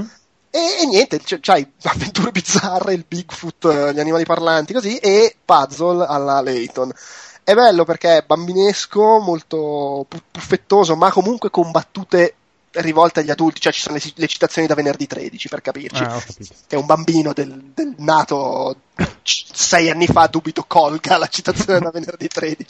Eh, secondo me è divertente, eh, t- tante idee carine, nulla di clamoroso, però se piace il genere Layton eh, e ci avete una PlayStation Vita e volete farci qualcosa, potrebbe valerne la pena. Ecco. Ma è nel PlayStation Plus? No. Ne ho idea, ma do per scontato no. che ci arrivi prima o poi, tanto ci arriva tutto. No, prima o poi ci arriverà, ma in questo momento no. Ma, no, ma anche perché è, è uscito da poco, ah, okay. un, paio di, un, paio di, settimane. Acci. Eh, bene, eh, invece Paolo, vedo il titolo dove ci siamo incontrati esatto. recentemente. Perché avrei voluto parlare della visual novel di Stance Gate, ma non l'ho giocata ancora, quindi parliamo di Metro Last Light. Oh. dove tra l'altro ci siamo incontrati io e il buon Davide alla serata di sì. presentazione italiana. Sì, peraltro io ho mangiato un po', poi me ne sono tornato a casa. Esatto. ho giocato un po' al totem e poi basta. Almeno la versione PC l'hai provata? No, ho provato solo quella 360. Eh, peccato. E comunque abbiamo rischiato di, di, portarci a casa un murales eh, di sì. svariati metri quadrati di, di grandezza. Sì, perché davano un biglietto all'ingresso con un numerino e pare che alla fine sia la serata, però nessuno dei noi è rimasto fino a eh, estra- estraessero i numeri e chi vinceva si portava eh, a casa questo murales che stavano facendo in quel momento con un odore di, di vernice spray mortale. però... Una serata piacevolissima. Insomma. No, no, no, nel senso no, che cioè, io dovrei sfondare tre muri di casa mia e andare nel pianerottolo di fianco per far stare tutta quella roba, quindi insomma, non può. Dì, scusa, ti ho interrotto. No, no, figurati sono sempre cose divertenti. Comunque, Metro Last Light, eh, allora io Metro 2033 non l'avevo giocato e i libri di Glukowski non li avevo letti. Ottimo. Quindi mi è capitato in mano eh, e l'ho giocato. Ne avevo letto benissimo online ed effettivamente è un gioco che così d'impatto eh, fa il suo mes- bravo mestiere, nel senso che l'ambientazione è quello che conta veramente tanto fa veramente calare all'interno di questo mondo post-apocalittico che può ricordare sempre le stesse cose, ma in realtà cioè, l'ambientazione della Russia metropolitana, cioè nella metropolitana è un, po', è un po' diverso dal solito, quindi girare, incontrare persone, parlarci, fa sempre tirare fuori qualcosa di inconsueto per un videogioco, diciamo. Quindi Mm, è, un, è, uno sparatutto in prima persona, sì, però in realtà se vuoi approfondire la storia ci sono un po' di rapporti umani abbastanza interessanti che vanno oltre l'FPS classico. Ad esempio c'è una scena in un teatro dove questa società si organizza e crea addirittura degli eventi teatrali in cui ti dice Se vuoi andiamo lì a destra e facciamo la missione, se no siediti e guardi il teatrino. E tu ti puoi, ti puoi sedere e guardare un 20 minuti di teatrino oh. con delle battute, balletti, robe del genere. Quindi è una roba anche Bizzarra, interessante. Sì, sì, sì. Cioè, mi sembra che ci sia stato sotto un buonissimo lavoro di scrittura. Mm. È quello che traspare. Però sì, il gioco va abbastanza dritto per, per, la sua via, in otto ore lo si porta a compimento facilmente e non lascia proprio questo grandissimo ricordo. Ha una storia abbastanza interessante che se non la si segue per filo e per segno verso la fine magari si perde anche un po'. Ad esempio, mi è capitato di, di farlo mentre facevo altro e quindi alla fine, alla fine qualche collegamento l'avevo perso, però cioè, eh, lo, lo, si può sempre rigiocare, nel senso, non è così vincolante. Ha anche un doppio finale, se non ho capito male, quindi comunque qualcosa lo si può fare. E però ha quei difetti che veramente ti fanno gridare all'uccisione per impiccagione, tipo eh, i, salva- i, checkpoint eh. che si attivano a muzzo, cioè veramente a casaccio. Ad esempio, tu entri in una stanza, mm. puoi agire tutto stealth e farli fuori tutti in silenzio, però quando ti alzi, perché ovviamente anche qui, come tutti i giochi stealth, se sei accovacciato sei invisibile, se sei in piedi ti sgamano ovunque. Quindi se tu sbagli tasto, ti alzi, ti sgamano tutti, parte il checkpoint. Ah, e ce l'hai. e, e, Quindi ogni volta che tu muori riparti con tutti. Ehi, chi è laggiù? che figata! Eh, quindi, mm, soprattutto eh. verso la fine che c'è anche un boss che quello mi ha, mi ha fatto veramente gridare perché non lo puoi tirare giù se non hai un fucile a pompa. Ah. Allora tu arrivi lì, non hai il fucile a pompa, non puoi tornare indietro. Allora ricarichi il salvataggio. Eh. Però in tutto quel livello lì non c'è il fucile a pompa. E non c'è neanche il, il negozietto in cui modificare le armi e cambiarle. Allora ricarichi il livello prima ancora. Madonna. No. E sono cose che lì per lì ti fanno un po' arrabbiare. Eh sì. Eh, mi sembra un bel difettino di design. È una roba sì, esatto. Secondo me c'è, c'è stato quest- questi errori che erano, erano cioè, così proprio buttati lì. Perché, ad esempio, questo boss, secondo me, è stato buttato dentro un po' a caso, non era proprio pensatissimo. E non, non so. Però per il resto, sì, è un gioco che è estremamente piacevole da, da giocare. Ha questa narrazione in mezzo tra i capitoli, che c'è la voce del protagonista che narra la storia ed è sempre piacevole da ascoltare. Se si, vuole, se si vuole ascoltare una storia non è male. Tanti personaggi che raccontano un sacco di cose. Un po' meglio forse di, di uh, Bioshock Infinite come livello di narrazione. Non so se l'hai eh, giocato. Eh. Purtroppo non l'ho giocato. Eh, no. Vorrei tanto, però non, okay. non, ne ho avuto la possibilità. Comunque bello, insomma, sì, positivo. Io, io dico bello. Okay. Cioè, Purtroppo non sono persona, ormai sotto, sopra i 40 euro non compro, ah, quindi mi capita difficile di giocare questi giochi al lancio, quindi Bioshock ad esempio non l'ho giocato e non ti so dire com'è la narrazione, però sì, eh, se, se, se ci state pensando sappiate che è un bel gioco. Bene, e io invece ho giochicchiato un po' dall'ultima volta, qua non ho scritto una scaletta Luigi's Mansion 2, ma non ne parlo nel senso che è bellissimo, secondo me, esatto. ne hanno parlato tantissimi, Confermo. proprio bello, secondo me ti fa comprare la console un gioco così. Però, vabbè. Fino a un certo punto, però sì. No, l'unico difetto che gli ho trovato effettivamente è un po' proprio live- le due cosette finali che ti fa fare che sono un po' fuori dal resto dell'avventura. Però, vabbè, ci sta. Boh, boh, boh. Comunque è talmente bello il gioco che è proprio, cioè, comunque un livello di produzione superiore, è proprio Nintendo, nonostante esatto. abbia fatto gli americani. Anche se, esatto, secondo me le cose che fa male eh, sono le imposizioni giapponesi. E quindi, boh.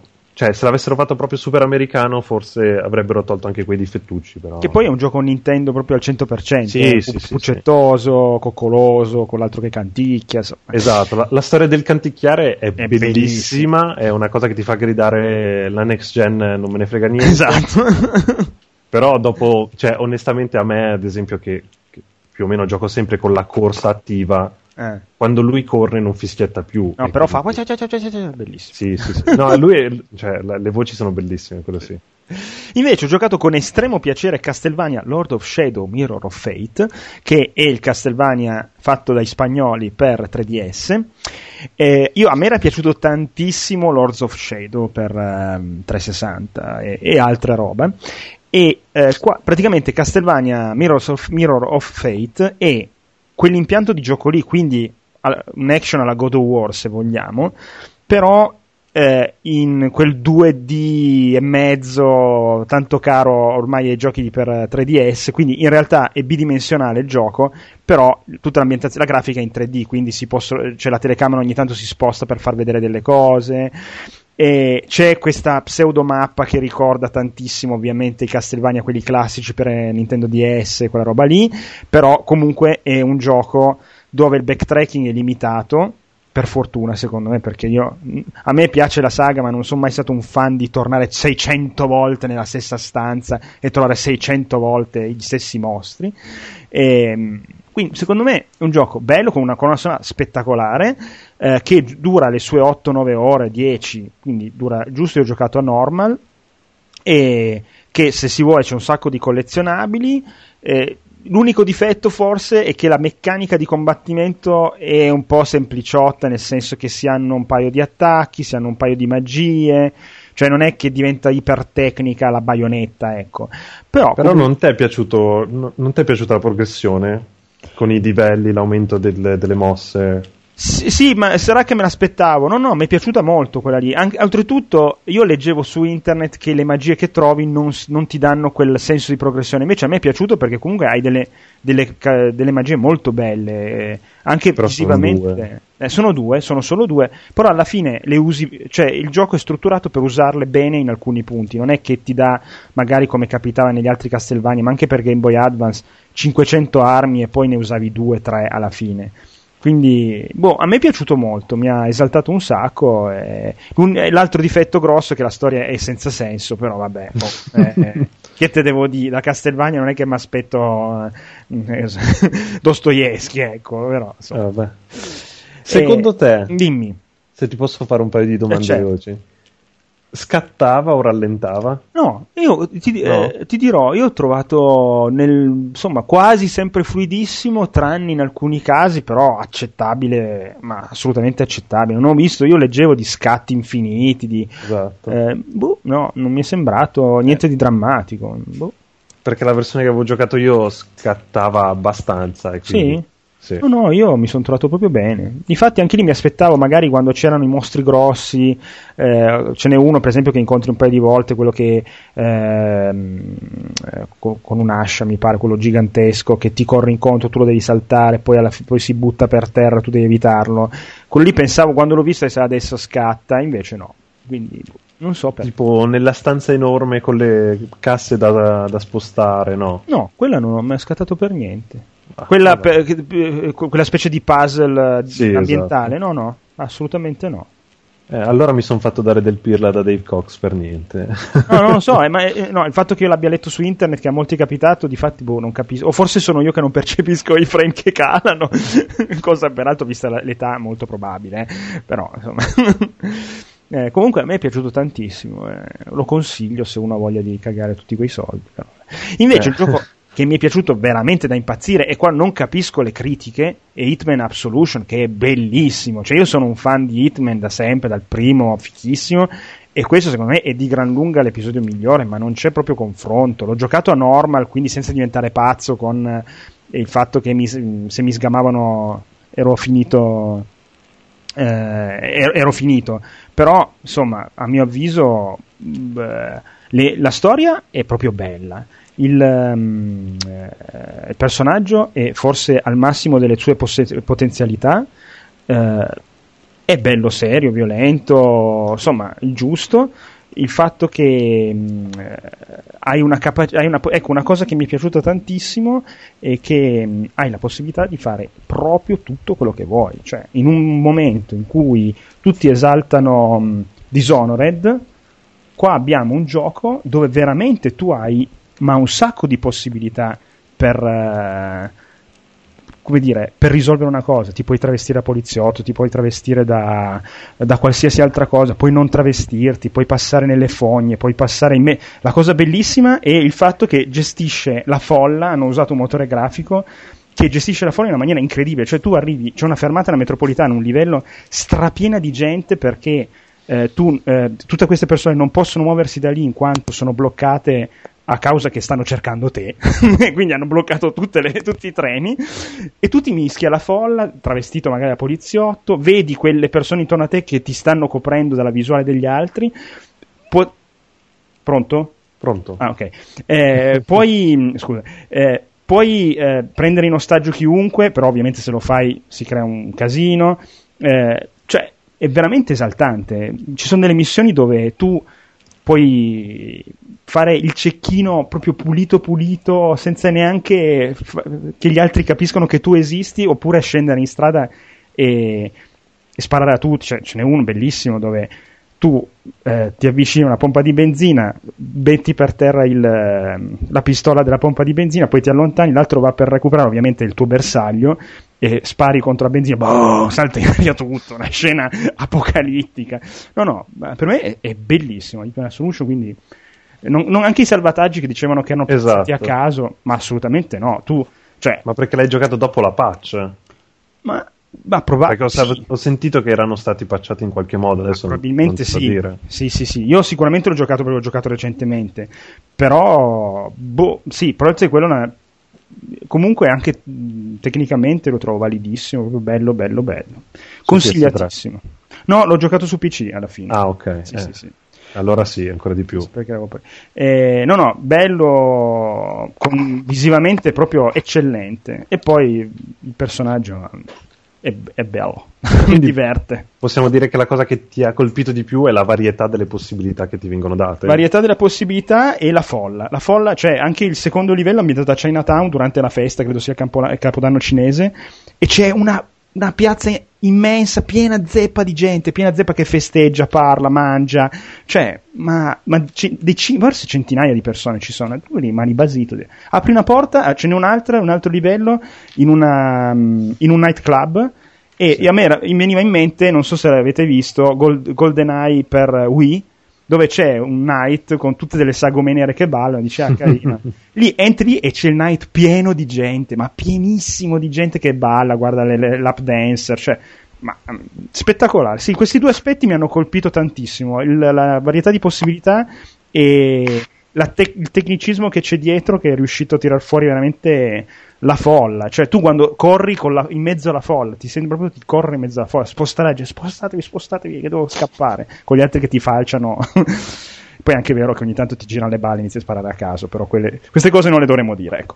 Va eh. bene. Tra l'altro, cioè, Ah no, beh, però hai cambiato il team, non è più la vecchia IO Interactive. Ah, non è la vecchia, non è, non so Cioè, è cambiata la gente, non so se poi si chiamano ancora così. Però... Sì, sì, si chiamano ancora IO Interactive. Eh, no, però sì, sono cambiati i creativi, perché mi viene in mente che nel primo che nel Lynch c'era la scena in discoteca esatto. che è piena Ma, di gente. Allora, io ho letto, però non l'ho notato perché non ho giocato Kane Lynch, che c'è un, um, un, uh, un omaggio, un cameo di Kane Lynch, però non ho capito in che livello e in come, magari dopo... Non... Comunque volevo dirvi che io sono stato zitto fino adesso, perché nel frattempo ho giocato l'ultimo episodio. Ci tenevo. E così, senza dire cosa succede, però nel penultimo dei, degli episodi di cui è composto c'è tipo la scelta morale. No. Addirittura. cioè, nel senso che il. il um, vabbè, di- cioè, questa cosa la dico perché non è sto grosso spoiler ed è interessante per capire il meccanismo. Il, come si dice, il, il cavaliere viene sconfitto Ah. E quindi c'è la possibilità se continuare o no la partita, no? Se eh. scegliere o meno di continuare. Allora io ho provato a scegliere, no, non continuo, non uso il credito, non continuo. Eh. E a quel punto l'ultimo episodio ti fa vedere cosa succede alla principessa se il principe non arriva a salvarla. Ed è tipo una botta di depressione oh, che adesso oh. per fortuna si possono rigiocare gli episodi, quindi adesso lo rigioco usando il continuo e spero che sia un po' più allegro perché sennò stanotte vado a dormire depresso. Eh, e, beh, no, invece per chiudere su Hitman, ma su Square Enix in, par- in generale, Esatto. oggi è uscita la notizia che ha detto: Beh, sì, dai, tutto sommato Tomb Raider, eh, Hitman e Sleeping Dogs hanno venduto abbastanza, quindi gli faremo fare un sequel se vogliono, no? E io, e, e di fianco avevo eh, la cosa che Final Fantasy è ormai in ritardo da 15 anni, che hanno pubblicato un, eh, un Final Fantasy Tactics S che pare faccia estremamente cacare su, in Giappone. Android. Cioè, questi si lamentano dei giochi occidentali. Oh, ma lo capite che sono gli unici che vi danno i soldi? amici, amici di Square Enix. Vabbè.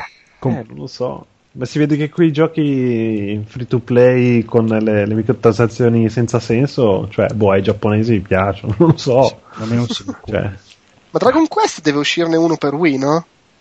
O è uscito già per Wii?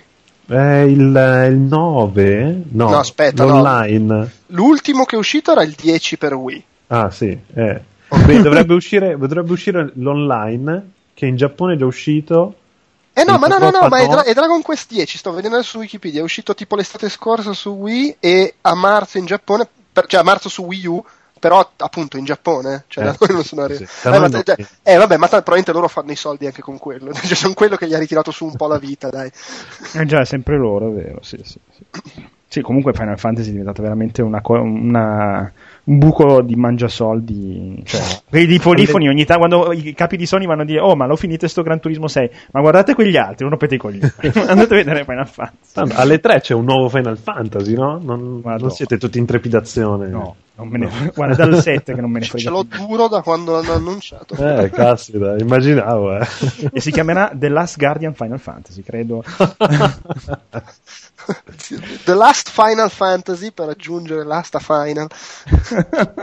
sì, è giusto perché così almeno. Sì. Definitive, The Last Final Definitive Ultimate. Ultimate. Ultimate Spider-Man. Va bene, eh, allora direi che per i giochi giocati abbiamo ciarlato abbastanza e passerei al consiglio del tentacolo. Con vivo rammarico devo comunicarvi che per un imprevedibile disguido la copia dell'annunciato film cecoslovacco non è giunta in tempo e quindi la proiezione non potrà avvenire. Via! Dove andate fermi tutti? In sostituzione verrà proiettato l'immortale capolavoro del maestro Sergei M. Einstein, la corazzata Kotionkin. Allora, consiglio del tentacolo. Eh, parto io giusto perché è una cosa veloce veloce, ovvero ho comprato il terzo libro di Zero Calcare, ovvero mh, eh, Ogni maledetto lunedì su due. Allora, per chi non lo conosca, ma mi sembra difficile che qualcuno che ascolta questo podcast non conosca Zero Calcare, ma è Ma stai un... cazzo la mano? Sul serio, no, dai. Eh, sì. E devi andare. Allora, Zero Calcare è un fumettista, come dire, chiamiamolo alternativo, nel senso che uno che si è sempre occupato di eh, volantini per centri sociali, fanzine, cose del genere, no? E poi un giorno, visto che come fumettista è bra- bravo a disegnare, eh, tale Macox l'ha convinto a, a mettere su un, un blog e praticamente nel blog c'è mh, che si- è zerocalcare.it lui mette le sue vignette no? E questo libro ogni maledetto lunedì su due praticamente è la raccolta delle vignette che ci sono sul blog da un anno e mezzo a questa parte. Ehm, poi vabbè ultimamente appunto una volta metteva ogni lunedì una vignetta eh, anzi più che una vignetta una storia proprio.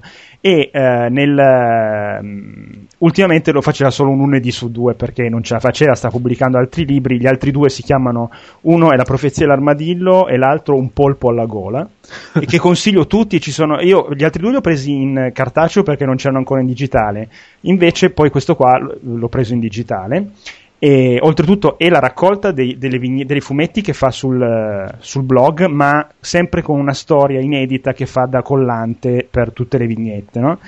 E, e fa- a parte che a me fa ammazzare dalle risate, proprio, soprattutto le vignette queste qua del blog, perché eh, gli altri libri sono storie più articolate, peraltro anche con una dose di malinconia dentro mica da ridere, che mm, sono meno mm, ti spaccano meno, no? Queste qua, cioè ce n'è una sul captcha che è una roba, cioè tu cerca solo quando vai là sul blog eh, la, la storia sul captcha e ridi dall'inizio alla fine, è una roba incredibile. Me la segno. Comunque, su, ah, eh, io l'ho comprato su col Kindle, costa 5 euro rotti la versione digitale, invece la versione cartacea mi pare sia sui 13. Consigliatissimo perché, vabbè, a, a me diverte proprio, è bravo a disegnare. Poi, vabbè, parla solo di cose che mi piacciono, quindi allora lui ha, ha, questa cosa dove quando parla con una persona, lui, sono autobiografiche più o meno le, le storie, no? Quindi lui è il protagonista, ha questo armadillo che è il suo amico immaginario e poi, che ne so, da, ha un sacco di personaggi che gravitano nelle storielle. Uno di questi personaggi è un ragazzino a cui lui fa eh, ripetizioni di francese e questo ragazzino lui, lui scrive per non eh, eh, violare la privacy del mio alunno lo disegnerò come Blanca, il, rotatore, il rotatore animale di Street Fighter 2 ed è tutto così tra guerre stellari, i videogiochi, eh, Signore Anelli, cioè è tutta un'iconografia fatta così. Quindi è veramente bellissimo. E basta, quindi compratelo, secondo me vi divertite. Poi ho visto, Andrea, che tu hai scritto qualcosa sul blog oggi, di, o ieri, di Zero Calcare. Quindi... No, vabbè, ma era solo un accenno. Eh. Ho fatto un, un, post su tutti i fumetti che ho letto, eh. Eh, c'erano anche i due volumi di Zero Calcare. Belli, belli comunque.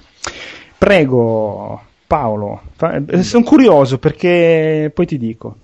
Allora, adesso mm. non so quanti amici dell'animazione giapponese ci siano tra gli ascoltatori di, di, del Tentacolo, mm. però vorrei parlarvi di Evangelion 3.33 You Cannot Redo. Guarda, tu hai, stai parlando con una persona che quando ha scoperto Evangelion se li ha visti tutti e 26 episodi di fila, eh, non capendo gli ultimi due, poi si è visto tutti i lungometraggi non capendoli, quindi grazie. esatto, questa, cioè, mh, il 3.3 fa parte di una quadrilogia mm. che è stata annunciata come eh, il rifacimento totale. In realtà poi ci sono delle, mh, come si può dire, delle, dei, dei, magheggi mentali che in realtà non è un rifacimento ma è un continuo, ma questo lo vedremo dopo. lo vedremo dopo, in riunione. Praticamente, allora, dopo l'1 e il 2 che sono più, più, simili alla serie TV, quindi vi potrete ritrovare degli elementi che vengono cambiati leggermente. Però scusa, faccio una domanda: è tutto rifatto? Questi non li ho visti. È tutto, tutto rifatto okay. completamente. Okay. Però, tipo, nel primo molte scene sono identiche. Vabbè, però. Però sono rifatte da capo. Okay. Cioè, nuovo, nuovo disegno, nuova tecnologia, 3D ovunque che non si nota. Quindi cioè, c'è tanto da vedere. Bene. Nuove musiche, bla bla bla. Stessa cosa nel 3, però nel 3 è un punto in cui non si è mai arrivati nel, nella, nella, serie TV. Ah. E, um, è ambientato 14 anni dopo la fine, eh. è un'ambientazione completamente diversa da, da, quella che ci si aspetterebbe. E di fatti molti dei, dei seguaci di, di Hideaki Anno, che è il regista, ideatore, tutto fa lui di Evangelion, eh, gli è esploso il cervello facilmente perché è impossibile, sono cose che non hanno senso di qua di là. Il tutto per seguire con, con senso queste cose sta nell'analizzare a fondo e non analizzare, cercare il significato religioso come fanno molti blog, ma analizzare e cercare il filologico che ci sta sotto le azioni di ogni personaggio. Quindi in realtà il mio consiglio è quello di seguire dammi-system.com che è un sito italiano di ragazzi abbastanza giovani che fanno delle teorie eh, per eh, risolvere l'enigma di Evangelion in sostanza. Mm. Loro prendono un argomento, lo analizzano, ne traggono delle conclusioni e lo immettono in, in tutta la spiegazione di Evangelion. Quindi, leggendo blo- questo, questo, sito, mm-hmm. si capisce come Evangelion 3.33 You Cannot Redo in realtà sia un- un'evoluzione che ci sta alla grande, che ha tutto un suo senso, che porterà dei risvolti incredibili. Mm. e mm. quindi è consigliato, anzi, faccio anch'io la super anteprima da L'ho visto prima che arriva in Italia perché verrà proiettato al cinema il 25 settembre, se non sbaglio. Un giorno solo. Non lo so se un giorno Queste solo. Queste cose le fanno, eh, di un giorno perché, solo. Perché sì, Akira è un giorno solo. Eh però penso che gli altri non saranno un giorno solo. Quindi, Akira eh, sempre quello del quello là o un altro Akira? Scusa la mia No, no, no, è quello, no, è per il 25esimo. Ah, quindi- ok, no, perché l'ho visto al cinema quello lì. eh, Sì. io, io no, purtroppo. Cinema Adua di Torino, volevo ricordare questa Eh, no- non ero nato. Anch'io l'ho visto al cinema, anch'io l'ho visto al cinema. E- e- io penso che c'era andato con la ragazza di allora che era appassionata di manga e eh, io ho detto vabbè andiamo a vedere sta cosa tanto al cinema buio vabbè ci divertiamo dopo 5 minuti io ero con gli occhi spalancati davanti ho detto sì. fighissimo e non ho più ascoltato lei nient'altro nessuno poteva esplodere il cinema era fighissimo Tetsuo Tetsuo la moto ah. Tra l'altro, perdonami Paolo, tu quanti anni hai? Io sono dell'89, quindi 24. Dell'89? Sì. Ah, dell'89? Beh no, eri nato dai, da un anno. era uscito in Eh, Italia no, è arrivato nel 92 eh. Ah, Ah, vedi, in Italia nel 92. Eh, sì. ok. Ok, perché dell'88 il film. Eh, infatti. Eh, del- del- del- del- è vero, no, non eri ancora nato Non di un ero anno, ancora nato. però eri nato quando è arrivato in Italia. da- Esatto, No, esatto. perché la cosa bella sarebbe stata se, se- se Davide fosse stato in grado di risponderti. Pensa, io avevo già più anni di quanti ne hai te adesso. eh no no no però purtroppo non ce la facciamo. no non ce la facciamo Ma secondo me neanche di te. No, neanche di tantissimo perché ne ho 19, però. Eh, beh. Vabbè, momento depressione. Ah, va bene, va bene, va. Comunque, vi consiglierei anche di tornare a vedere Akira, però Eh sì. Eh sì. viene trasmesso il 29, quindi credo che non si può, perché è già passato il 29, quando voi ascolterete. Eh sì. Ma, cioè, eh, io vivo in Germania, quindi anche volendo. Ah beh, sì, ok. Con uno streaming molto pirata. Però io l'ho visto al cinema al tempo, Eh, quindi comunque sono bravissimo, soddisfatto. Comunque, se volete seguire gli altri eh, anime al cinema, cercate Nexo Digital, che sta portando i principali film di Dynit al cinema da qui a fine anno e probabilmente gli anni prossimi, perché ci sono in piedi tante cose. Bene, bene, bene. C'è Akira, c'è Madoka, c'è Evangelion e World Children, che è quello di Sadamoto e il suo compagnuccio che ora non mi ricordo come si chiama, però vabbè, sono famosi. Bene, bene. Oh, guarda, mi hai fatto tornare indietro un bel po' di tempo. Anche per l'Evangelio, c'era qualche anno fa che ero impazzito. Guardavo qualsiasi cosa, cercavo, no, ma gli angeli cosa vuol dire? Ah, il berserk, figata. Oh, madonna. cioè, devo- la scena, cos'è la seconda terza puntata? La prima volta che va in berserk, eh, io ho Prima detto, puntata. È fighissimo. È la prima- no, è, no, è la seconda. Se Mi sembra che la sia la seconda. Quando si gli gira il boccino che no, è morto. Sì, sì, ah, sì. mio dio, no. Ah, è in berserk. Bam, finito. Figata.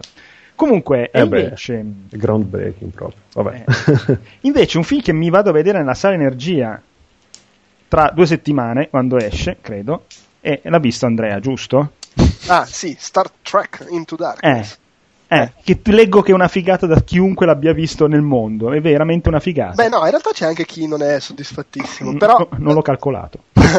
allora, io voglio evitare la vale assoluta qualsiasi spoiler, Bravo. per cui non dirò nulla. Dico che a me è piaciuto tantissimo. Io, è meglio definirmi perché è, è un argomento delicato queste- quest- questo rilancio di Star Trek recente.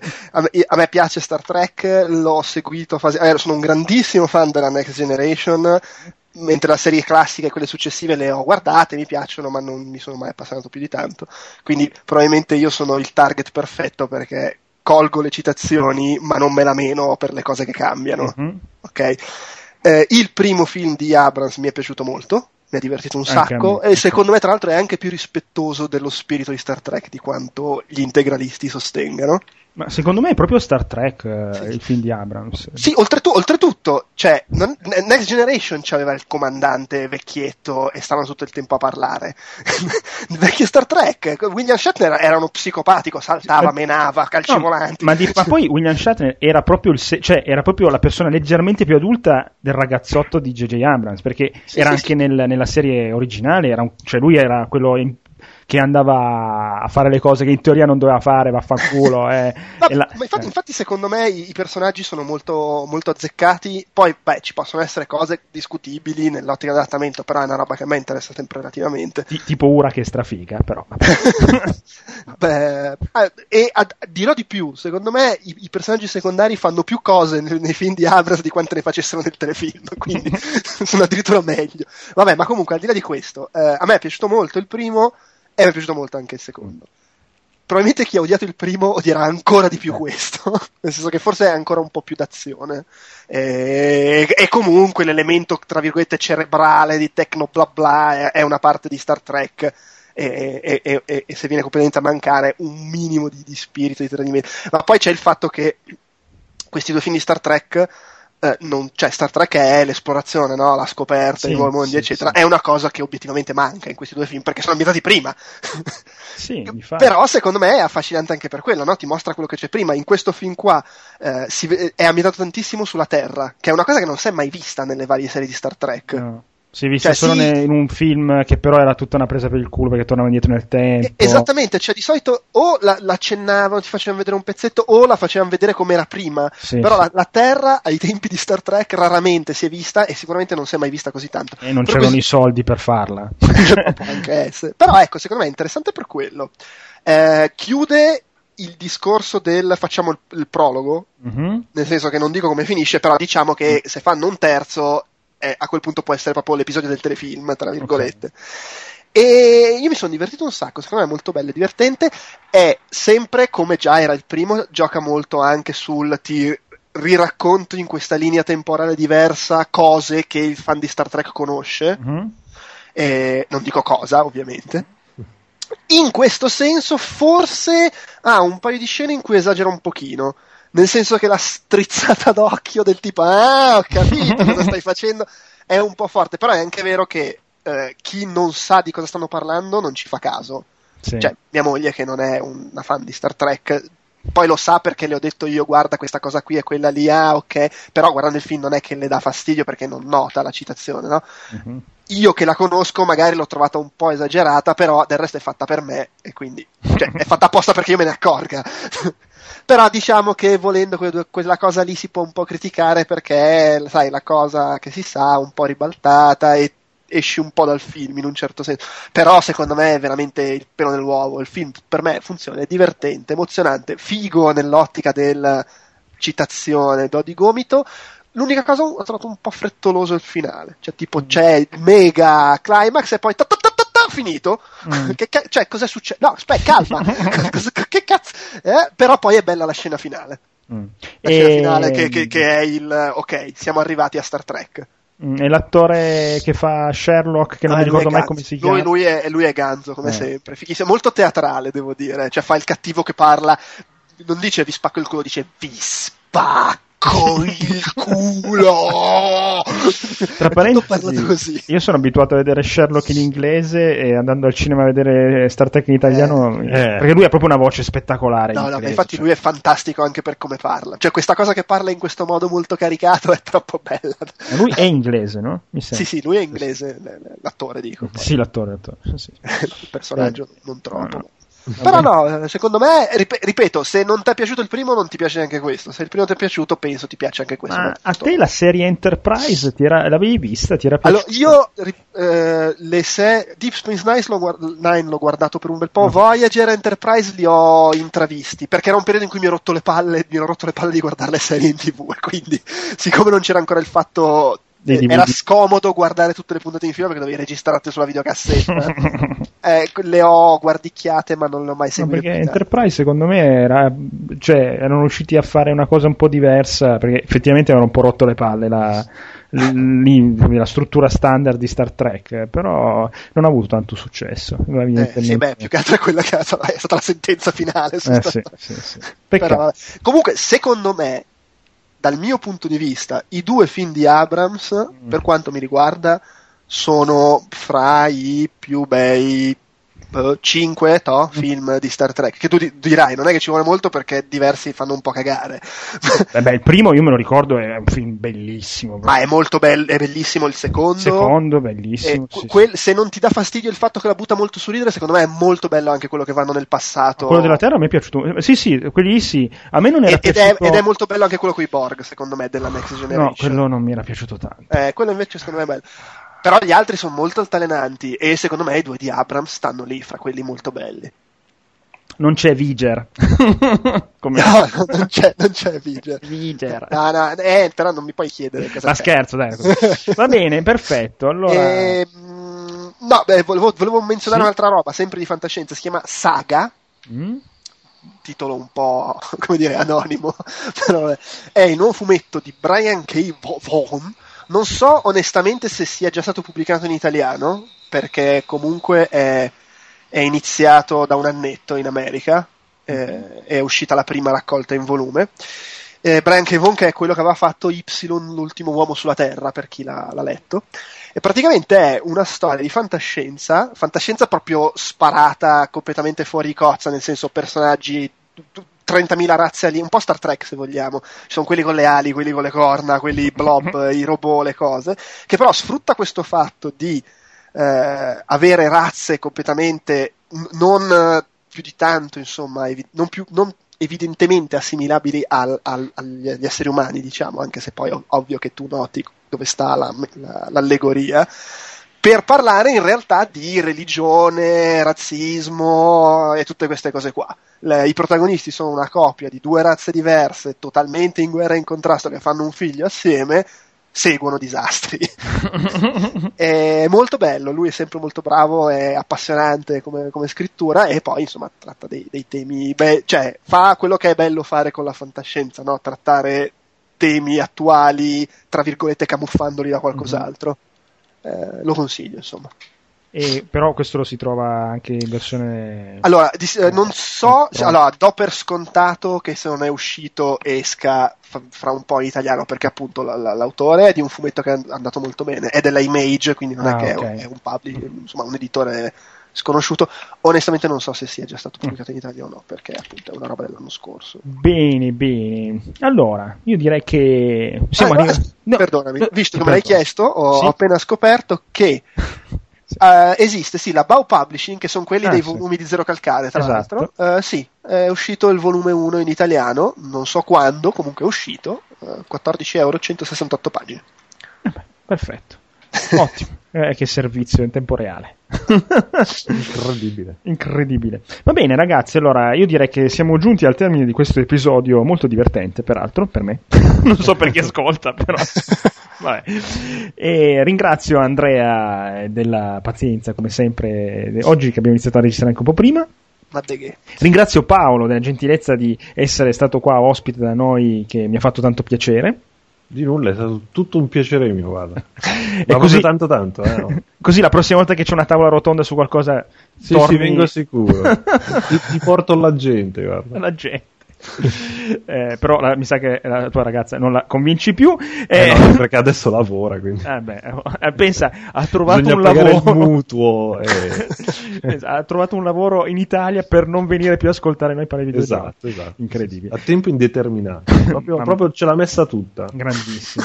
non c'è più pericolo proprio. Sì, sì, sì. Va bene, io vi ringrazio e allora alla prossima, sperando di avere anche il cieco con noi, un bacione a tutti e ciao. Ciao. Ciao. Ciao, metto a scaricare i giochi dell'Ambolin di Bando.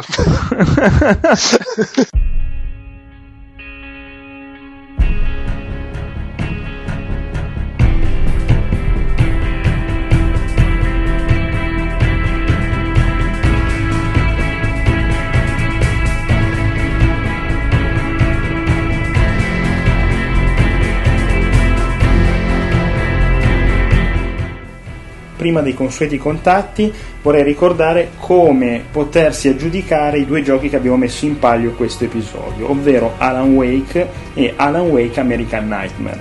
Allora, chi vuole vincere Alan Wake deve scrivere a il tentacolo viola at gmail.com un brevissimo raccontino, storiella, idea dell'orrore, del terrore, della paura ambientata in un posto nella propria città. maniera da contestualizzarlo un attimo. Invece, chi vuole vincere uh, Alan Wake American Nightmare deve raccontare la volta in un videogioco chi si è inquietato, spaventato, cagato sotto di più. Eh, non vale il corridoio di Resident Evil coi cani.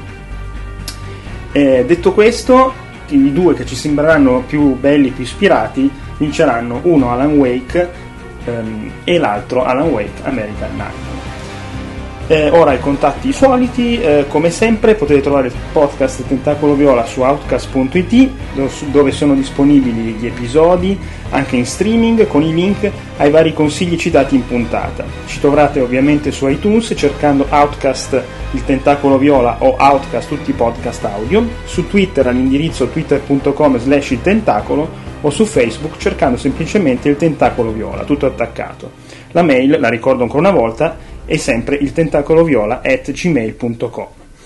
E vi ricordo come sempre Players, la rivista che parla di un sacco di cose bellissime, videogiochi, libri, cinema, serie tv, musica e tanti altri argomenti e lo si può sempre trovare a playersmagazine.it. Io vi ringrazio, un salutone e alla prossima. Ciao ciao!